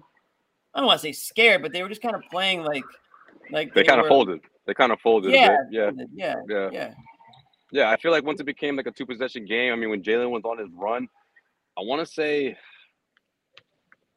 I actually want to say, ironically enough, it was the three pointer because he went to the we went to the rack back to back possessions, and then he hit a he hit that big three, and I was like, I don't see Brooklyn coming back from this. But I mean, you know, they, they made it. I, I thought the last couple of minutes, I was like, we saw Kyrie hit back to back threes last game. That's all that that's all they needed, but. That's the reason why the Celtics kept fighting to the end, man. To the very end, they kept playing defense, and uh, and, and that was all she wrote. Yep. That was that was all she wrote. Just 16 assists for the Nets tonight. I mean, so just the shots just were not falling, and um, know. you know you, could- you could you could see the Celtics kind of in that second half, sort of, sort of out willed their way, you know, and just like Sherrod said, snatched their what would you say, snatched their souls in that fourth Snatch their soul in the Soul fourth. snatchers the fourth yes, quarter well Um, put.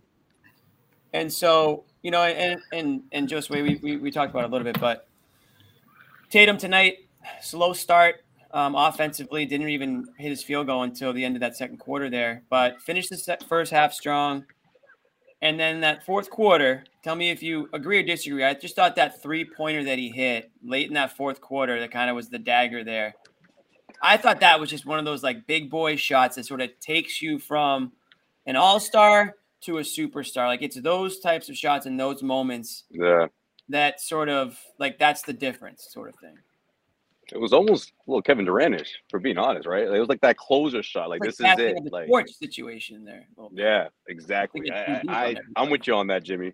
I'm with you on that, and I'm also um I, I understand why Tatum is sort of just feeling the other team, you know, the Brooklyn's defense in that first quarter, first half. I, I like his approach right now because he knows that all four of those that starting lineup, they can get you buckets right now. He's got a confidence in these guys, mm-hmm. high as high as I've ever seen him. You know, when you think about it, and he should. You know, look, Theis came out with some timely buckets down the stretch. Some what was that like, like that five footer that he's like it's, clutch every single time. He shoot, he takes a jump shot, and you're like, you're almost like, is that gonna go in? You're like, oh yeah, it's Theis, so he can make those, right?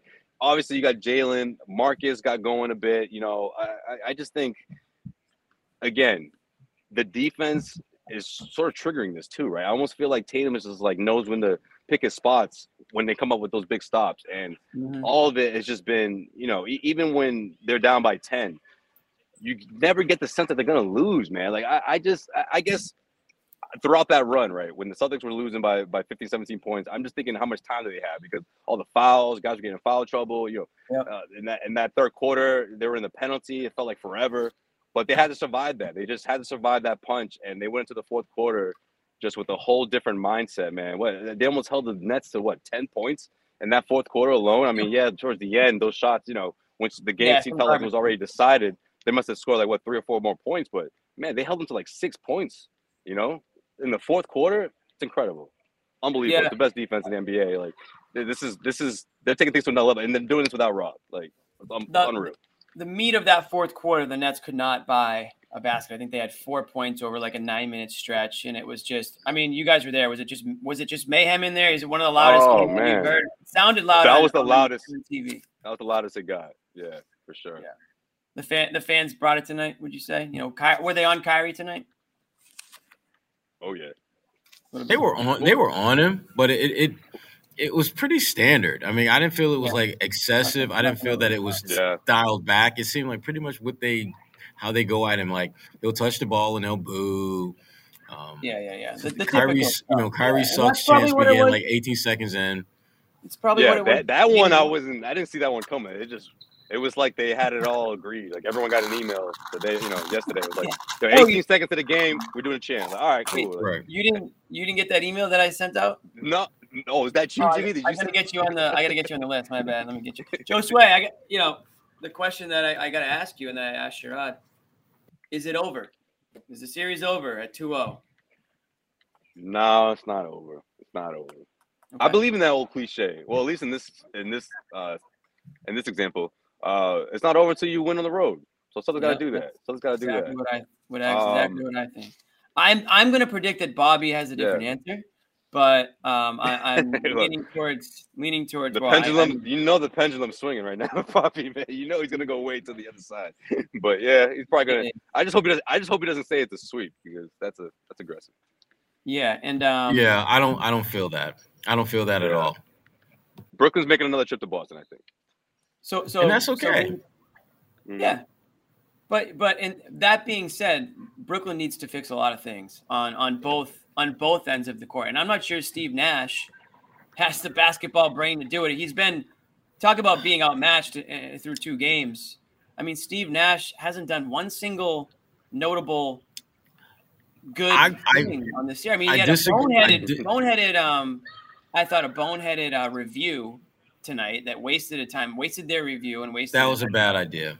Um, yeah. That seems like he just. Yeah, yo, Kyrie, what was up with Kyrie that? It was like the whole team just controlled them on that one. Like I couldn't believe like everyone started going like this. You're just like, okay, guys, you're right. It's like, mm-hmm. like where's your it was, like, it was your assistant coaches? It was a desperation type move. What, what I'm starting to feel like I'm starting to feel like um like Ime was the guy with the green with the green uh, book of plays in the Water Boy, right? Like, like yeah. the assistant coach that has all the like he had the keys to everything, and like now that he's gone, Steve Nash is just like, fuck. Like, of course Yeah. I'm playing Ime in the Celtics. Like, he's got all my tricks in his damn pocket. Like, I don't know. Yeah, know. they're, man. they're actually all Ime's plays to begin with. Steve Nash Yeah, didn't even have like- any. Coach, those are my plays. Like, I swear, it's like See, I didn't, I didn't think I I didn't think Nash was that bad in the first half. At the start of the game, I thought he had a great plan on how to try to minimize Tatum, uh, and I thought for the most part they were able to do that. They they a lot of what it's funny. A lot of what they were doing to Tatum was what the Celtics had did to game one to uh, Durant, Durant. just constantly Yeah. having bodies in his face, forcing him to frankly be uncomfortable uh, when he's trying to score and not allow him to do that. And then Steve, that was it. It was. Y'all was know this guy? as- Y'all know this guy over here? Oh, look who's making his way in. Okay, he's Glad- glad he- Glad he could join us. this, But guy, um, this guy just rolls in whenever the hell he wants. What does he think he is? yeah, Set up in a few minutes. Go ahead, Sherrod. Yes. Now Steve Nash had a good start. I thought it had a good start, but again, as the game evolved, he didn't. And end result was pretty much what I've been saying for the longest time. I just don't think Steve's a good coach. Um, I don't. Uh, and good coaches figure out a way, not necessarily to win, but at least put your imprint on what your team does. Like, what's their identity? What is Brooklyn's identity? Yeah. Uh, and, and where does he fit into that? Uh, and the answer is he doesn't. Uh, it's it's like he's you know he's the person that they brought in to babysit the team, and as the babysitter, we're going to pay you to babysit, but don't you make any real decisions because this is not your home and they're not your responsibility. So you're just a babysitter, and that shouldn't be your role as a head coach.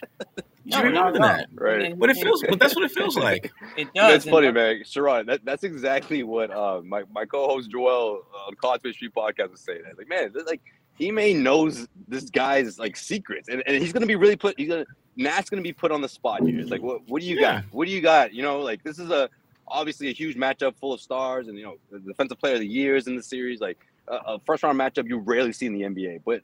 Look at the coaching matchup. It's just like it's interesting. Even all the way to the coaching matchup is interesting because like he was coaching those guys last year, but also Right. Steve Nash hasn't been coaching in the league that long. Like it's you're going to be put on the spot here, and, and I think we're starting to see that a bit, especially in Game Two, and especially after you Mhm. hear you know comments from Kyrie talking about you know keys to the treasure chest. It's like, well, well wait a minute, like Right. doesn't Steve Nash have the treasure chest though? Like, don't you you got nothing else in that bag? Like, I don't I don't know, man. I thought that was I'm- I'm- that was an interesting take from Kyrie to, to drop that. after that this that loss. interesting that considering was you a just nice shot, dude. It was a Yeah. shot, is what it was.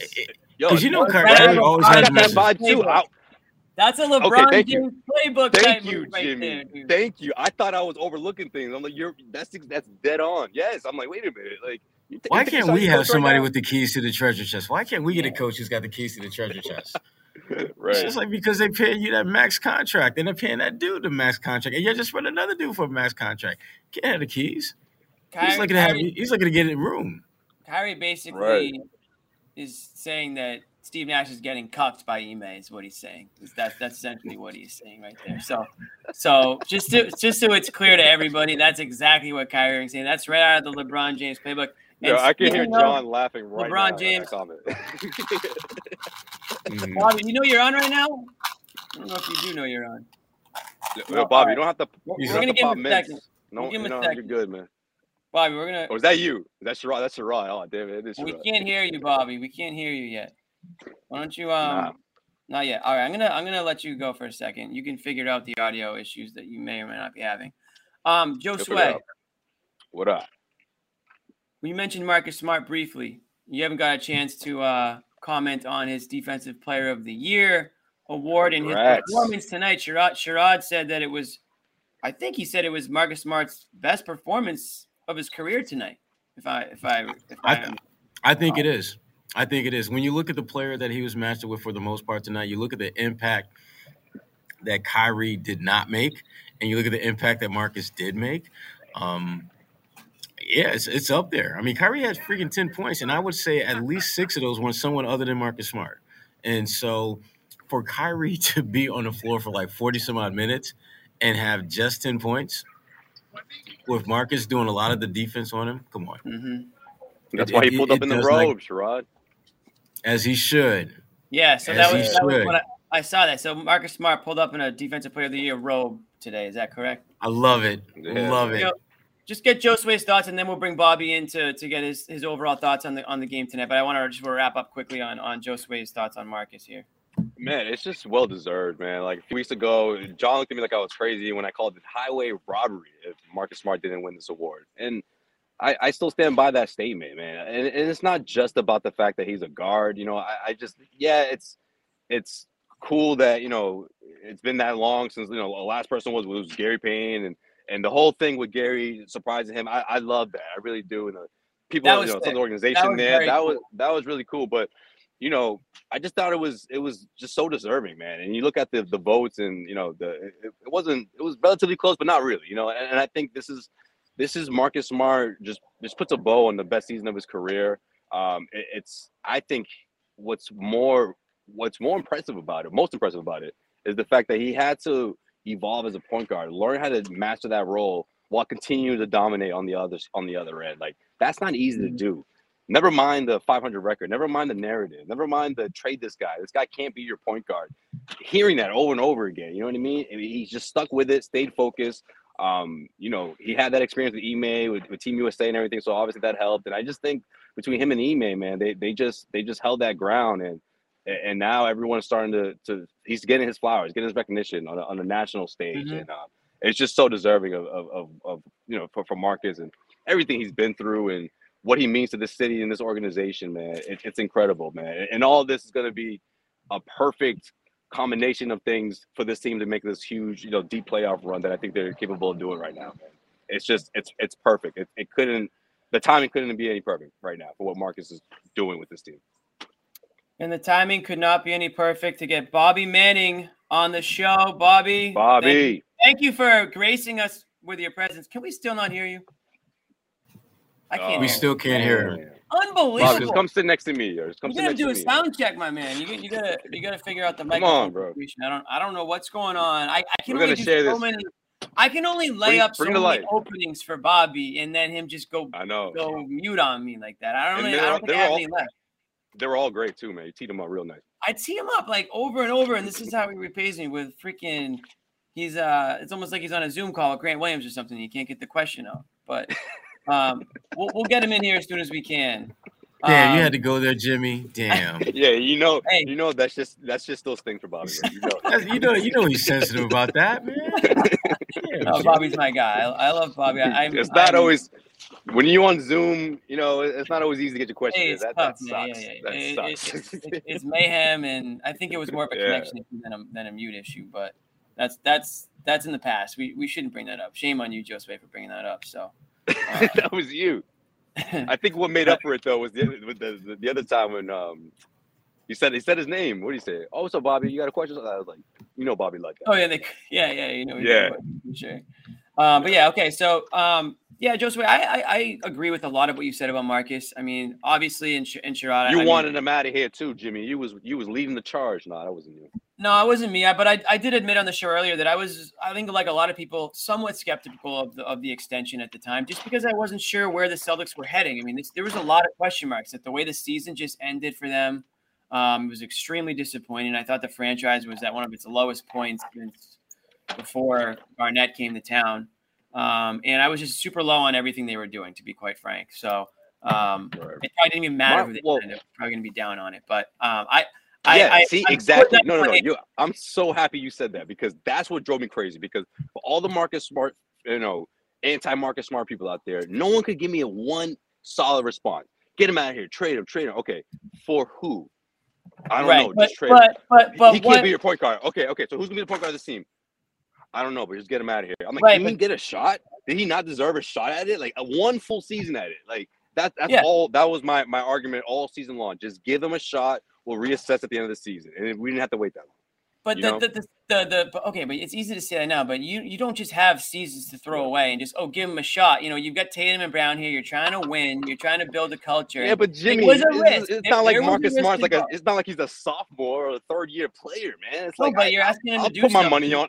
I'll put my money on that dude. Like, why not? Like, I just didn't. I didn't get. You were asking him to do something that he had never done before, and and to to the to the naysayers' credit, it did start off pretty tough. I think we can all agree that this is an unprecedented turnaround in a, in a season that none of us saw coming yeah. in December. So, yeah, um, I will at least give people that credit. But to all the supporters, you were proved right because Marcus Smart is now playing like um, a star point guard. He's thinking like one. He's certainly defending like one. You know, the best one. Um, we can As say the lights brighten. as the lights Oh, brighten here. I'm, I'm To going to go go ahead and, and see if I can bring Bobby in again and see. Fingers crossed that we can hear him. Should be good now. Should be good now, he Got me? says, folks. We got him. We got him, Bobby. Okay. Bobby All Manning, right. everybody. Let's in the do flesh, that. Looking good as usual. You guys, you guys, I'd ask you to stand up and spin, but uh, I- I'll save us all. But you get the playoff. Yeah, you get the All right. playoff uh, swag going. tonight, yeah. You learn Oh, from you know it. Sherrod. You learn from Sherrod. Sherrod's been doing it for a while, but it's good to see you guys uh, I mean, uh, What in you think? We're gonna rock You're gonna rock a hoodie in the playoffs? Come on, Jimmy. No, The playoffs, You, you better not. You better not. We'll have to rip that press pass from you guys. But Bobby, welcome. Never once did I wear Um, a hoodie at a game, by the way, just saying. Bobby, how are you feeling right now, man? What's uh, what's going through your, your beautiful mind? I'm I'm feeling this series. It, you've really just demoralized the Nets here. Is what you've done. I said in the third quarter when Brooklyn was up by 17 in a game like this, they take in the position that the Celtics were in in game one. You lose this or your series is done. I mean, you are in perfect position. You've gotten all of these role player. You've defended probably at the level that you possibly can. So you have to get a win, and they don't. In fact, they lose pretty handily in the fourth quarter there. Uh, Kevin Durant looks exhausted. That third quarter from him was uncharacteristic in ways that really make you wonder if these 40 minute games are starting. Oh, he's getting better. He's got a long string of them now. Bobby, Bobby, Worry Bobby. about Kyrie certainly fell off in a game like- like this. Uh, the role guys, they start, they dwindled late. And again, it looks like the Celtics have the personnel to really defend and make life difficult for them. So at this point, I don't know how they win a game. Like that might sound strong, but I, I just don't What'd think they have the What did I personnel say? around the two stars to pull out a win at this point. Like I, the pendulum if it was going to be any again. game, What it did I was this tell you one. So that, I mean, you you answered the question before I even asked it. And I asked Sherrod and, and Joe Sway Yeah. already if the series was over. Your It's answer to that, Bobby?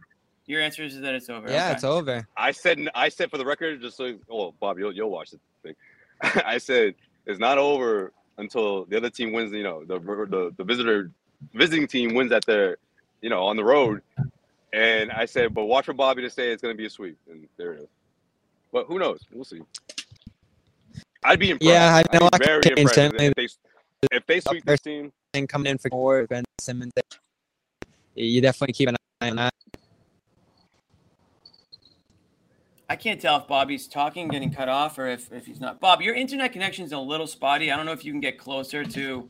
It got a little Yeah. better, but Is there like a gigantic router that you can Yeah. sit next to over there? I, I don't know, but you're in and out, so I don't know if I'm on get- my phone now. The computer wasn't computer wasn't working, so we're, Oh, we're down to okay. the last legs oh, here. okay, You now hear me now? better. Now, Okay, you're on your phone. The- yeah, the- you're good the now. You're better. Yeah. Picture, picture's fine. It's just the audio's in and out. Um, yeah, okay. So All right. Bobby, I think as most people would have expected, um, the series is over. Um, Brooklyn shouldn't even. what gives you confidence in Brooklyn, Jimmy? What are they doing well? I wouldn't say I'm confident in Brooklyn. I'm just not at the point where I'm going to count them out completely. I mean, because they do have Durant, because they do have Kyrie, and those guys obviously have had a very tough time. And credit to the Celtics. I mean, they they're making it extremely difficult for Durant. And um, we've gotten it. We've we've talked at length about just their approach to Durant, Bobby. But the physicality against Durant seems to really be bothering him. Have you sort of picked up something similar there? With who's that, Durant? Yeah, the physic, the, the way they're defending him. Definitely. I mean, I've never seen Yeah. a team bother him, at least this season, or even really his whole Nets tenure here, like the Celtics have. Uh, they're showing two. They're getting in his airspace, and he may even talked about they're willing to certainly have here tons of foul trouble. Horford fouls out, but you see them just getting right inside his body spot. Not going to want to get under him because that's they are in where right and they're rhythm. And you saw a few toughs. I know Horford picked up his fifth, getting aggressive there, trying to steal from him. White picked up a third the first half, getting right up in him. But there's a lot more where they come with those plays. There was a great string of stops to start the third quarter that swung this game around, frankly, by just being super aggressive on that end. And you're starting to see this really start to find themselves without Rob. It took a little while, but guys are in the right spots now. They found the right rotation. he's getting back to being that super aggressive, really be offensively. Yeah, Even without Rob, you said Rob was- can. He just got dropped. Um, Bobby's working Yeah. through some technical difficulties, but we trust that he will have it figured out at some point. Um, Prayers up. I know. Joe. Sway, we talked about Tatum. We talked about Smart. Another guy that we always get shit on for not talking about enough, but deserves credit for game one, deserves credit for game two. Jaylen Brown is uh, continuing his, you know, sort of hot streak into the playoffs here, and really becoming a, um, you know, a force for these guys. You know, he's almost like, you know, you know, it's it's it's back to the Tatum and Brown, you know, show, I guess, will and I, I, I wasn't in the in the locker room, so I, I know you. I, I think Bobby was, and maybe he can speak to um, what the guys had to say about maybe. Oh yeah, you see, you see Jaylen. I was in Brooklyn. yeah, Bobby. yeah, Jaylen talk. I love what Jaylen said about the collective effort here. He gave a lot of credit to Grant. Um, and, Oh you man, know, what a game! he yeah he he was amazing and he thought he was the one who really turned this game around with his third quarter efforts there um, loved what pritchard did certainly pritchard had the go-ahead shot there big shooting for the whole fourth quarter from pritchard that's becoming like his his spot in these games what i call him the gentleman in the fourth earlier this season he's starting to take that on again so that? you're really seeing everybody just fit in their roles. I love what Jaylen said. It's not me and Jayson. It's not me, Jayson, and Smart. It's the Celtics. And one through eight at this point, everybody has their role, knows where they're supposed to be on defense, knows how to connect with each other on the offensive end. And they, I said this on the group thread, Jimmy. Think of the things that they've overcome now in the last couple weeks here major injury, uh, blowing a massive lead in game one, going down by Yeah. 17 in this game. All Yeah. three of those things would have killed this team early this year. Those were the three things that killed this team going down by a ton, uh, Yeah. blowing huge leads, and injuries and COVID, all those excuses. Well, now they've just soared past all these things. The resolve of this team. It just knows no bounds. Like they, they, they overcome everything at this point. point, and it's amazing because they couldn't overcome anything at the start of the year. It's absolutely insane how everything just flipped on its head midway through this year, and it's continuing even through more turmoil. And it's incredible when you look at the rest of the Eastern Conference and the other teams that are sort of looking a little flimsy, you know, at times. And you're like, man, the Celtics, you give them this matchup in the first round that has all the everything you can want in the series, and they're just checking all the boxes right now of, of, of what a, a- a team's supposed to be like in terms of you know uh, uh, not just relying on two guys, you know, not just relying on a, a few defenders to lock things down. No, everyone is doing their part, and you know it's a small, ro- it's a short rotation. Ime's only playing three guys off the bench, but everyone's going in there with the same mindset, with the same attitude, and the same. The approach. bench was so great today. the defense, in my opinion, man. There was some points in that fourth quarter I was just like, are they folding on the Celtics right now? Like I honestly wait, got that Ime- impression. They Ime just didn't want to get look- away from his bench. Durant just looked like he was just spent, and then Kyrie was trying to do things, you know, and you know, getting to the free throw line was was like his only was like the thing he was leaning on the most in that in that fourth quarter, and it just wasn't enough because he couldn't convert buckets, he couldn't convert field goals, you know. And Marcus Smart all over Kyrie, Kyrie. It's like he he remembered or someone reminded him, hey, you only have one foul. Oh, all right, cool. You know, and then he picked up two real quick, but it was like he just made life difficult for Kyrie again, and Kyrie barely scored double digits for that, you know, because of that. Unbelievable. Yeah, and, and Ime didn't want to get away from that bench, just to mention those guys again. Eh, Pritchard Yeah. stays in there till about four minutes to go. Grant closes the game. Those guys became so vital. I even felt like Derrick White had a few moments, but foul trouble ultimately played his night there. Uh, But you're getting contributions deep on this roster right now. You include Horford in that, who had another really strong first half. Those threes back to back held them in the game there. I'd classify him among the role guys that are really stepping up in this series. And even on a night where Dragic goes off, seven of his first 10, Drummond's hitting Horford hard inside and on the offensive boards. Bruce Yeah. Brown got off to this massive start, scores the first nine points, and ended up having a big game overall. It still felt like the Celtics had the better role guys, unbelievably, after all that. Uh, like, it's again, this was Brooklyn's best punch. I felt like uh, you got everything. You got all the defense you needed from, and you build a 17 point lead. You can't lose that game if you're the Nets. and they did in pretty catastrophic fashion. And I know I don't know if you were on Steve Nash show sway. We were both reading the quotes, but it didn't look like Yeah, he had answers. Yeah. So again, I just don't know what the response is for Brooklyn. More Durant? They're gonna just tell him to do even more because it looks like he's exhausted That's- himself by what he's done so far. That's what it sounded like in that presser, man. I mean, look, going into this one, I I expected them to take a lot of threes, and and they they somewhat did. I mean, in comparison to what they did in Game One, and those shots were falling for Seth Curry. They were falling for Bruce Brown. You know, they were Hitting tough you know, guys shots off the early bench. on. Patty Mills, Dragic, you know, both hit hit one, and you know, I, I just don't I don't see Durant saying like, okay, let's keep giving those guys more shots. Like, I just don't see that. Like, that's not going to be the game plan. It's going to be, we'll take what we can get from you guys, but like, we got it from here. And, and I think they're going to rely on home court and they're going to rely on just trying to fight back and obviously implementing those guys too and getting their open looks. But at the same time, when it comes down to it, though, Durant's going to do his. He's going to do his thing. I mean, he, what, he was four for 17. Uh, you know, Kyrie four, 13. He's I mean, shooting 31% in the series, Josue. Kyrie's not shooting Yeah. much better, man. I mean, It's yeah. unreal. You can't you can dream of doing a better job on Durant. It's every time he's going into the paint, Yeah. it's he gets swallowed up. It just you know, the ocean You said just it- envelops you him. said yeah. You said it earlier, man. I don't. I don't think I've seen a team defend uh, Durant this way in a series. I mean, I know it's only been two games, but so far it's been. I'm really impressed. They're They making were him Golden so State. extremely. Golden State. Yeah, Golden State was was was you know, yeah. I don't know. It's just like I'm trying to him think of like other times. I'm just Yeah, like, I mean they're, they're making him work for everything. He's getting it it looks to be extremely frustrated out there, just disinterested almost to the point of he's almost like throwing up his hands, like you know what else can I do? I you know they're they're not they're not giving me an inch right now, and and when they do, you know I'm getting bodied, I'm getting hit, you know I'm getting I'm I'm, I'm working for every little inch I can get here on the court, and it's probably tiring him out too. And you know this you know the Celtics basically full time job out there is to stop Durant and Kyrie. Now we just talked about Durant, but Kyrie tonight was even worse. I mean, he was literally non-existent in that fourth quarter. I'm surprised because I just thought the way he showed out uh, in Game One with everything that was going on. I mean, he was unconscious out there at points in that fourth quarter. Almost single-handedly won the game for Brooklyn, and just didn't have it tonight. Just didn't even really do uh one memorable thing that I can. I can't think of one thing he did in the fourth quarter. To be completely honest, I mean, was that the vibe you guys, you know, Bobby and Josue, uh, you know, is that what you kind of you know, what did you see in there in that fourth quarter with him? Was that something they were doing? Was that a Marcus Smart thing? Was that just a Kyrie I think Mark.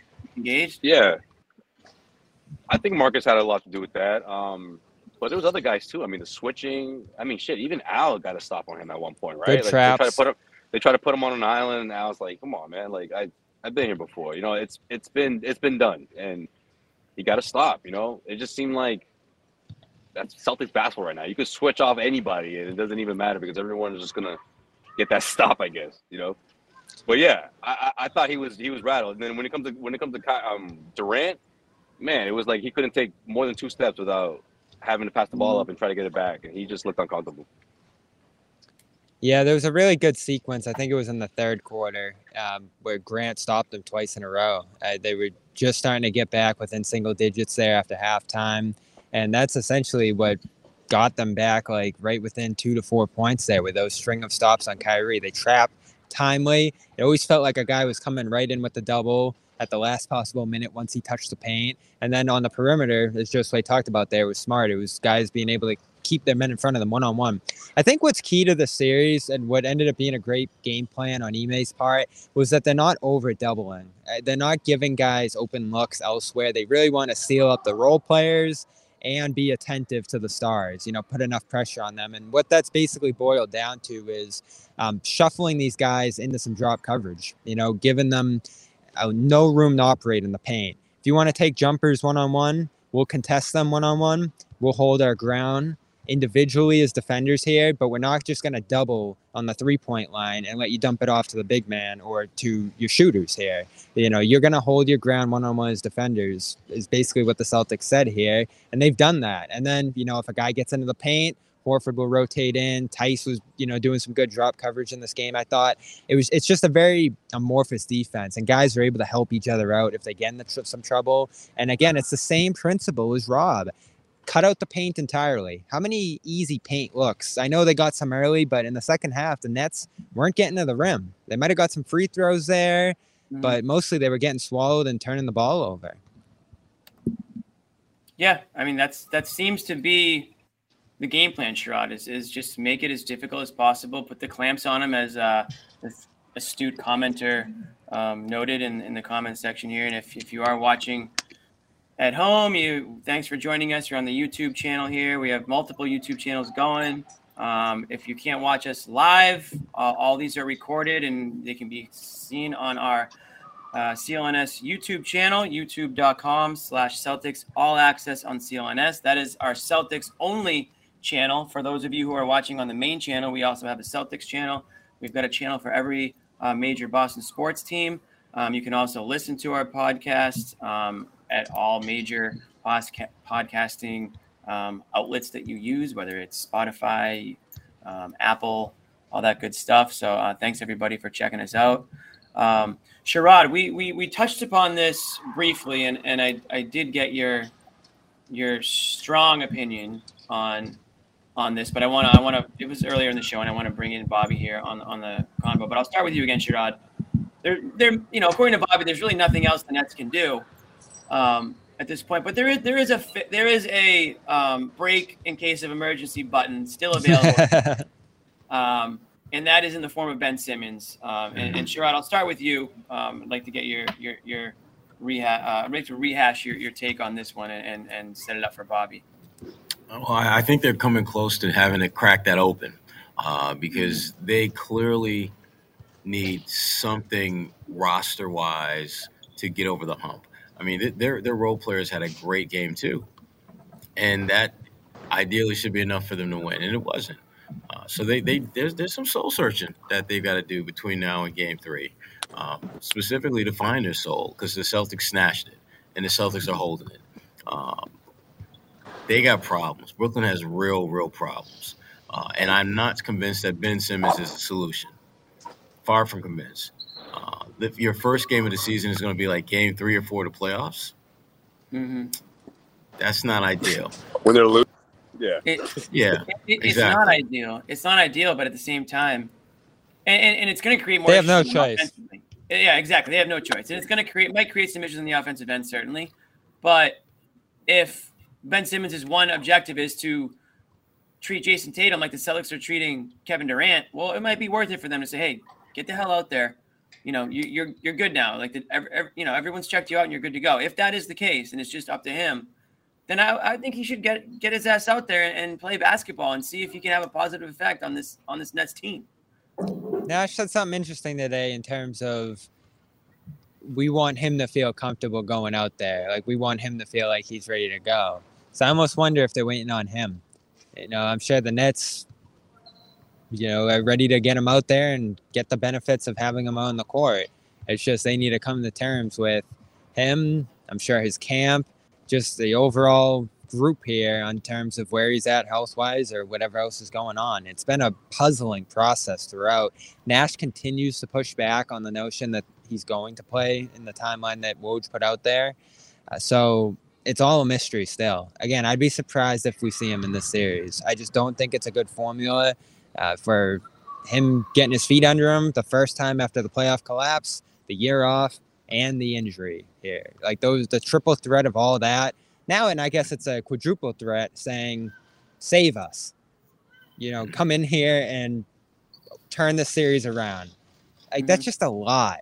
And uh, you know, they I don't know what their plan's going to be if they lose this series in terms of who's back, who's not, what they're doing into the future. But at some point, they might just say, "Is this how we want this future piece of ours who's going to be here for years to come, getting his feet wet here. In this series, with all this physicality, with, of course, the Garden crowd, the way they've gone on Kyrie, you know they'll get on Simmons too. Like, it's just so many moving parts, not to mention the fact that they're now down 0 2. If you're down right. 0 3 going into game four, there's no chance he plays in this series, in my mind. Mm-hmm. Yeah. Well, I mean, it's it's it's definitely a risk, but it's also a risk either way. It's a risk either way. I mean, especially if they go down 3-0, you almost weigh you weigh. Well, what do we have to lose? Let's play them against. What's the point? Almost, you know, because like you guys said, I mean, is is it really gonna is it really gonna change a whole lot? You know, bringing a guy in a year later has never played with anybody, and You're putting him in a must-win situation, literally must-win. Um, so there, there's some questions there. It's, it's unfortunate that it even got to this point. I thought when the Nets made that trade, um, I, I, I immediately said, okay, wow, the Sixers just got a lot better and the Nets just got a lot better because they both got players that theoretically It seemed like it. we're going to slide right in and, and, and do their thing. Um, now the Sixers are up 3-0, so they're they're sitting pretty on the on Toronto tonight. They they won uh, in overtime. They're they're going to go for the sweep on Saturday after. They might be in the second round before the Celtics even uh, tip off. Get to um, Brooklyn. game three. Yeah, exactly. So that series looks like it's all all but over in Toronto. Um, and then right now we've got the Bulls that are up seven on the Bucks heading into the fourth quarter. Um, I guess Embiid hit the game winner as well um, for Yep. um, the Sixers tonight. So I, mi- I missed that, but um, that that'll be a good one to watch back. But um, it, it feels like the Sixers are in control. This Bulls Bucks series has been a lot closer than I than I anticipated it being. Uh, the Bulls competitive. yeah, ex- yeah, competitive is a good word. The Bulls are, are definitely showing some life, and that's a team. If you're the Bulls, you have to have some pride because the Bucks chose to play you. They they wanted Yep. to play you. They they Mhm. they couldn't wait to play you. They couldn't wait to to lose and play you. So uh, I think there's a pride factor there. And Chicago is, um, you know, they've got some players on that team led by DeRozan that they've they've got a lot to play for. So they're not going to go down without a fight. Um, Here's a question, Jimmy. Yeah. Do you feel good? Do you feel better about choosing this series and playing out the end of the year now that you've shown that you're the better team here, effectively through two games? It's been tough, but maybe there's some benefits to going through some of this turmoil early in the series and coming out on top, as it looks like they might here. Rather than, I guess, people were in my mentions tonight looking for an apology cam saying, "Oh, Philly's going to blow through Toronto. You should have went and gotten them." Who knows how that goes? I know Scottie Barnes got hurt too, but I guess it looked like Toronto ended up being the easier path. Is there any regret, or do you feel good about choosing the Nets in the end? Well, listen, you're up 2 against the Nets and you have and you have a higher seed. So in that sense, you have to feel good about that. Now, I do think it would is a harder matchup. So if if you go 6 against the Nets, but every game is, you know, a war and you're down to the wire and you need to have these crazy comebacks and you're in a physical, you know, matchup, then yeah, that might take a lot out of you for that second rounder against the Bucks if, if the Bucks do get by the Bulls, which I, I still think they will. Um, the good news, or what you have to hope for, is that the Bucks just don't go 4-0 against Chicago, because that's my biggest fear is that the Bucks would cruise through Chicago and you'd go six against Brooklyn, you'd get beat up, and then you'd play a Bucks team that's on you know 10 days rest and you know ready to go. So if you can avoid that situation, I'm okay with the Nets. I, I do think there is something to be said about being tested um, early on in the playoffs against a, a, team like the Nets that many thought um, were better than the Celtics, or you know, were favored really to start that series. I know it flipped very quickly, but there was a lot of people who thought the Bucks, the, the Nets were a good pick uh, to upset, and they aren't. They aren't a typical seven seed. I think we can all agree. Even if the Celtics do beat the Nets, the Nets are not a typical seven seed, and they they are um, an extremely tough tough out, regardless of ever if it's a four, five, six game series. The Nets are still a tough team for the Celtics to to compete against for for an entire stretch. But um, yeah, I mean, if they if they if they win in four or five games, yeah, I mean, I, I'll admit that I, I was wrong about it. I had Celtics in seven, so of course I I thought it would be closer if if in fact it ends up that way. But I'm not thinking that far ahead. I, I need to see the Celtics win on the road before I start thinking about you know five games and all this stuff. Yeah, it, it is hard to take out an individual game with how close this has been and say it has any outstanding impact beyond just one game. And that's how the Celtics are looking at it, of course, which I think is smart. They've been very focused in this series on a play to play, quarter to quarter basis, and even game to game, certainly. Uh, I don't think they're getting caught up in any of this, which is great. They've certainly seemed to be the more focused team in this series. Kyrie, kind of a, I say antic free night, but there was some. Oh, we lose him again. There was some what? Can't hear you. Can't hear you. We can't. Can you hear him, Sherrod? Sh- No, I couldn't hear him at all. All right, Bobby's gone. It's, it's back to the two man. It's back to the two man game. Me and Sherrod. Just how we started. Oh, wait. Still can't hear you, Bobby. Still can't hear you. Just heard him a Uh, second ago. Then he went out. and the technical difficulties tonight at the TD Garden, folks. But um, that's this is this is live. Uh, this is the beauty of, of of doing the show live. We'll do it live, as they say. So um, that's a good stat there. Forty and one. The Celtics are forty and one when leading a playoff series, two games to zero. I think that's the stat, unless I butchered that. Um, yeah, 40 and one. And the one loss is to the LeBron James led Cavaliers. Uh, sorry, not Cavaliers, uh, Heat in 2018. We all remember that. So um, Mm. that is uh, the history of the Celtics. So it has been done. And listen, if the Nets if the Nets win Game Three, is anyone is anyone sitting here stunned besides Bobby Manning? Because I certainly wouldn't be stunned. I, I know what the Nets are capable of, and you know you give them you give them a couple days to to look at the I wouldn't be stunned. get their minds right and get their, you know, and and and if Steve Nash and his coaching staff have any, you know, reason to be in the NBA at all, then they they, they have to come with something to get Durant easier looks or to get a, you know, to get him away from the constant physicality. I, I read a quote actually on on um, Twitter right here. Durant uh, playing two or th- this is Durant talking about the Celtics. They're playing two or three guys on me sometimes when I'm off the ball, mucking up actions. I see Horford leaving his man and coming over to hit me sometimes. There's two or three guys hitting me wherever I go. Nature of the beast in the playoffs. So it's pretty apparent that, you know, the Celtics' plan is to make it as difficult and uncomfortable and physical for Kevin Durant as possible. Just throw him off Yeah. his game, throw his timing off. Time, you know, time. You know, it's almost like in the NFL. Shot 20 free throws. They don't care. They're gonna send him there if they have to. quarterback crushes the dude at the line of scrimmage, throws the timing all off of uh, off the offense's uh, sets. You know, if that's what the Celtics find is, um, you know, working for them, then they're gonna they're gonna they're gonna do everything they can to slow him up and slow that game down for them.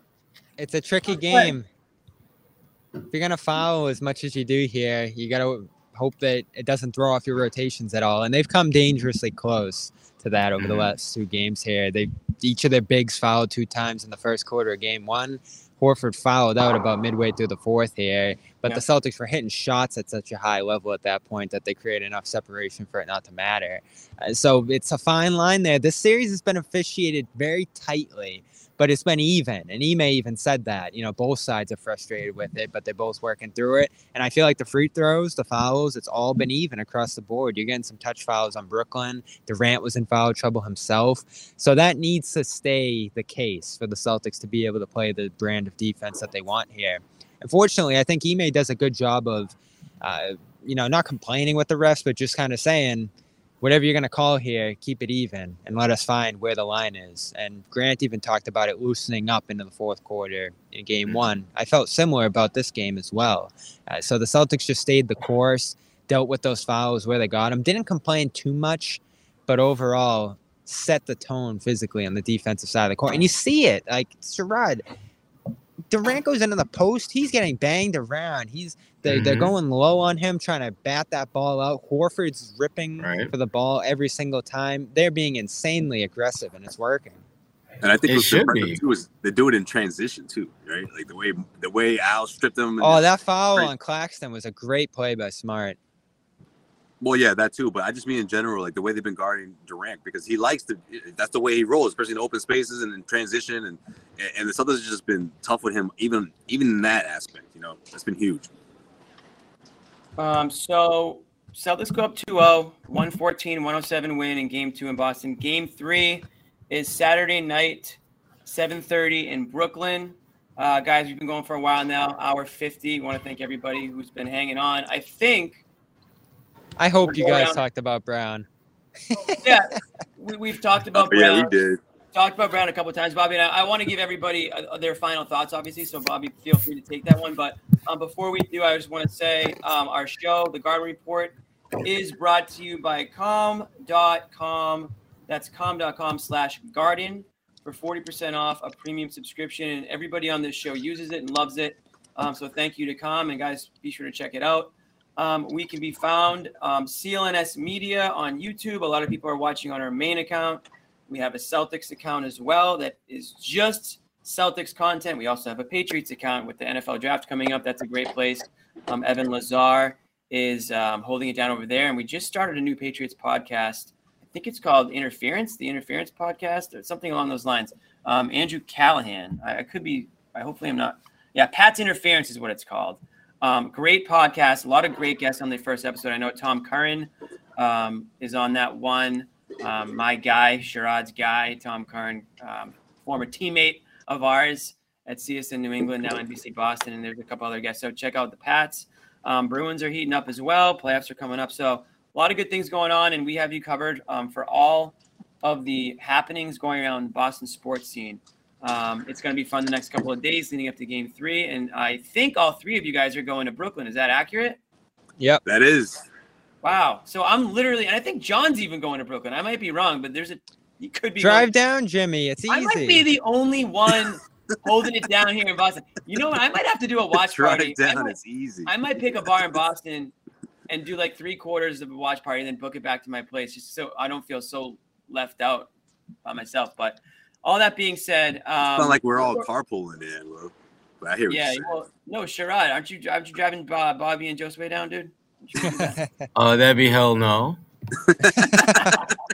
yeah, Sherrod's staying. Sherrod does his own thing. He does his own thing. But, uh, let's go around the horn here. Closing thoughts on uh, this win, and um, we'll start with Sherrod, the the, uh, the man of the show here. What you got, man? Good win, good win, good team win. Lots of guys stepped up to handle their business.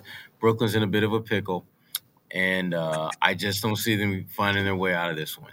Um, the Celtics have kind of exposed them. That's the beautiful thing about the playoffs. It exposes you, you're good and the not so good.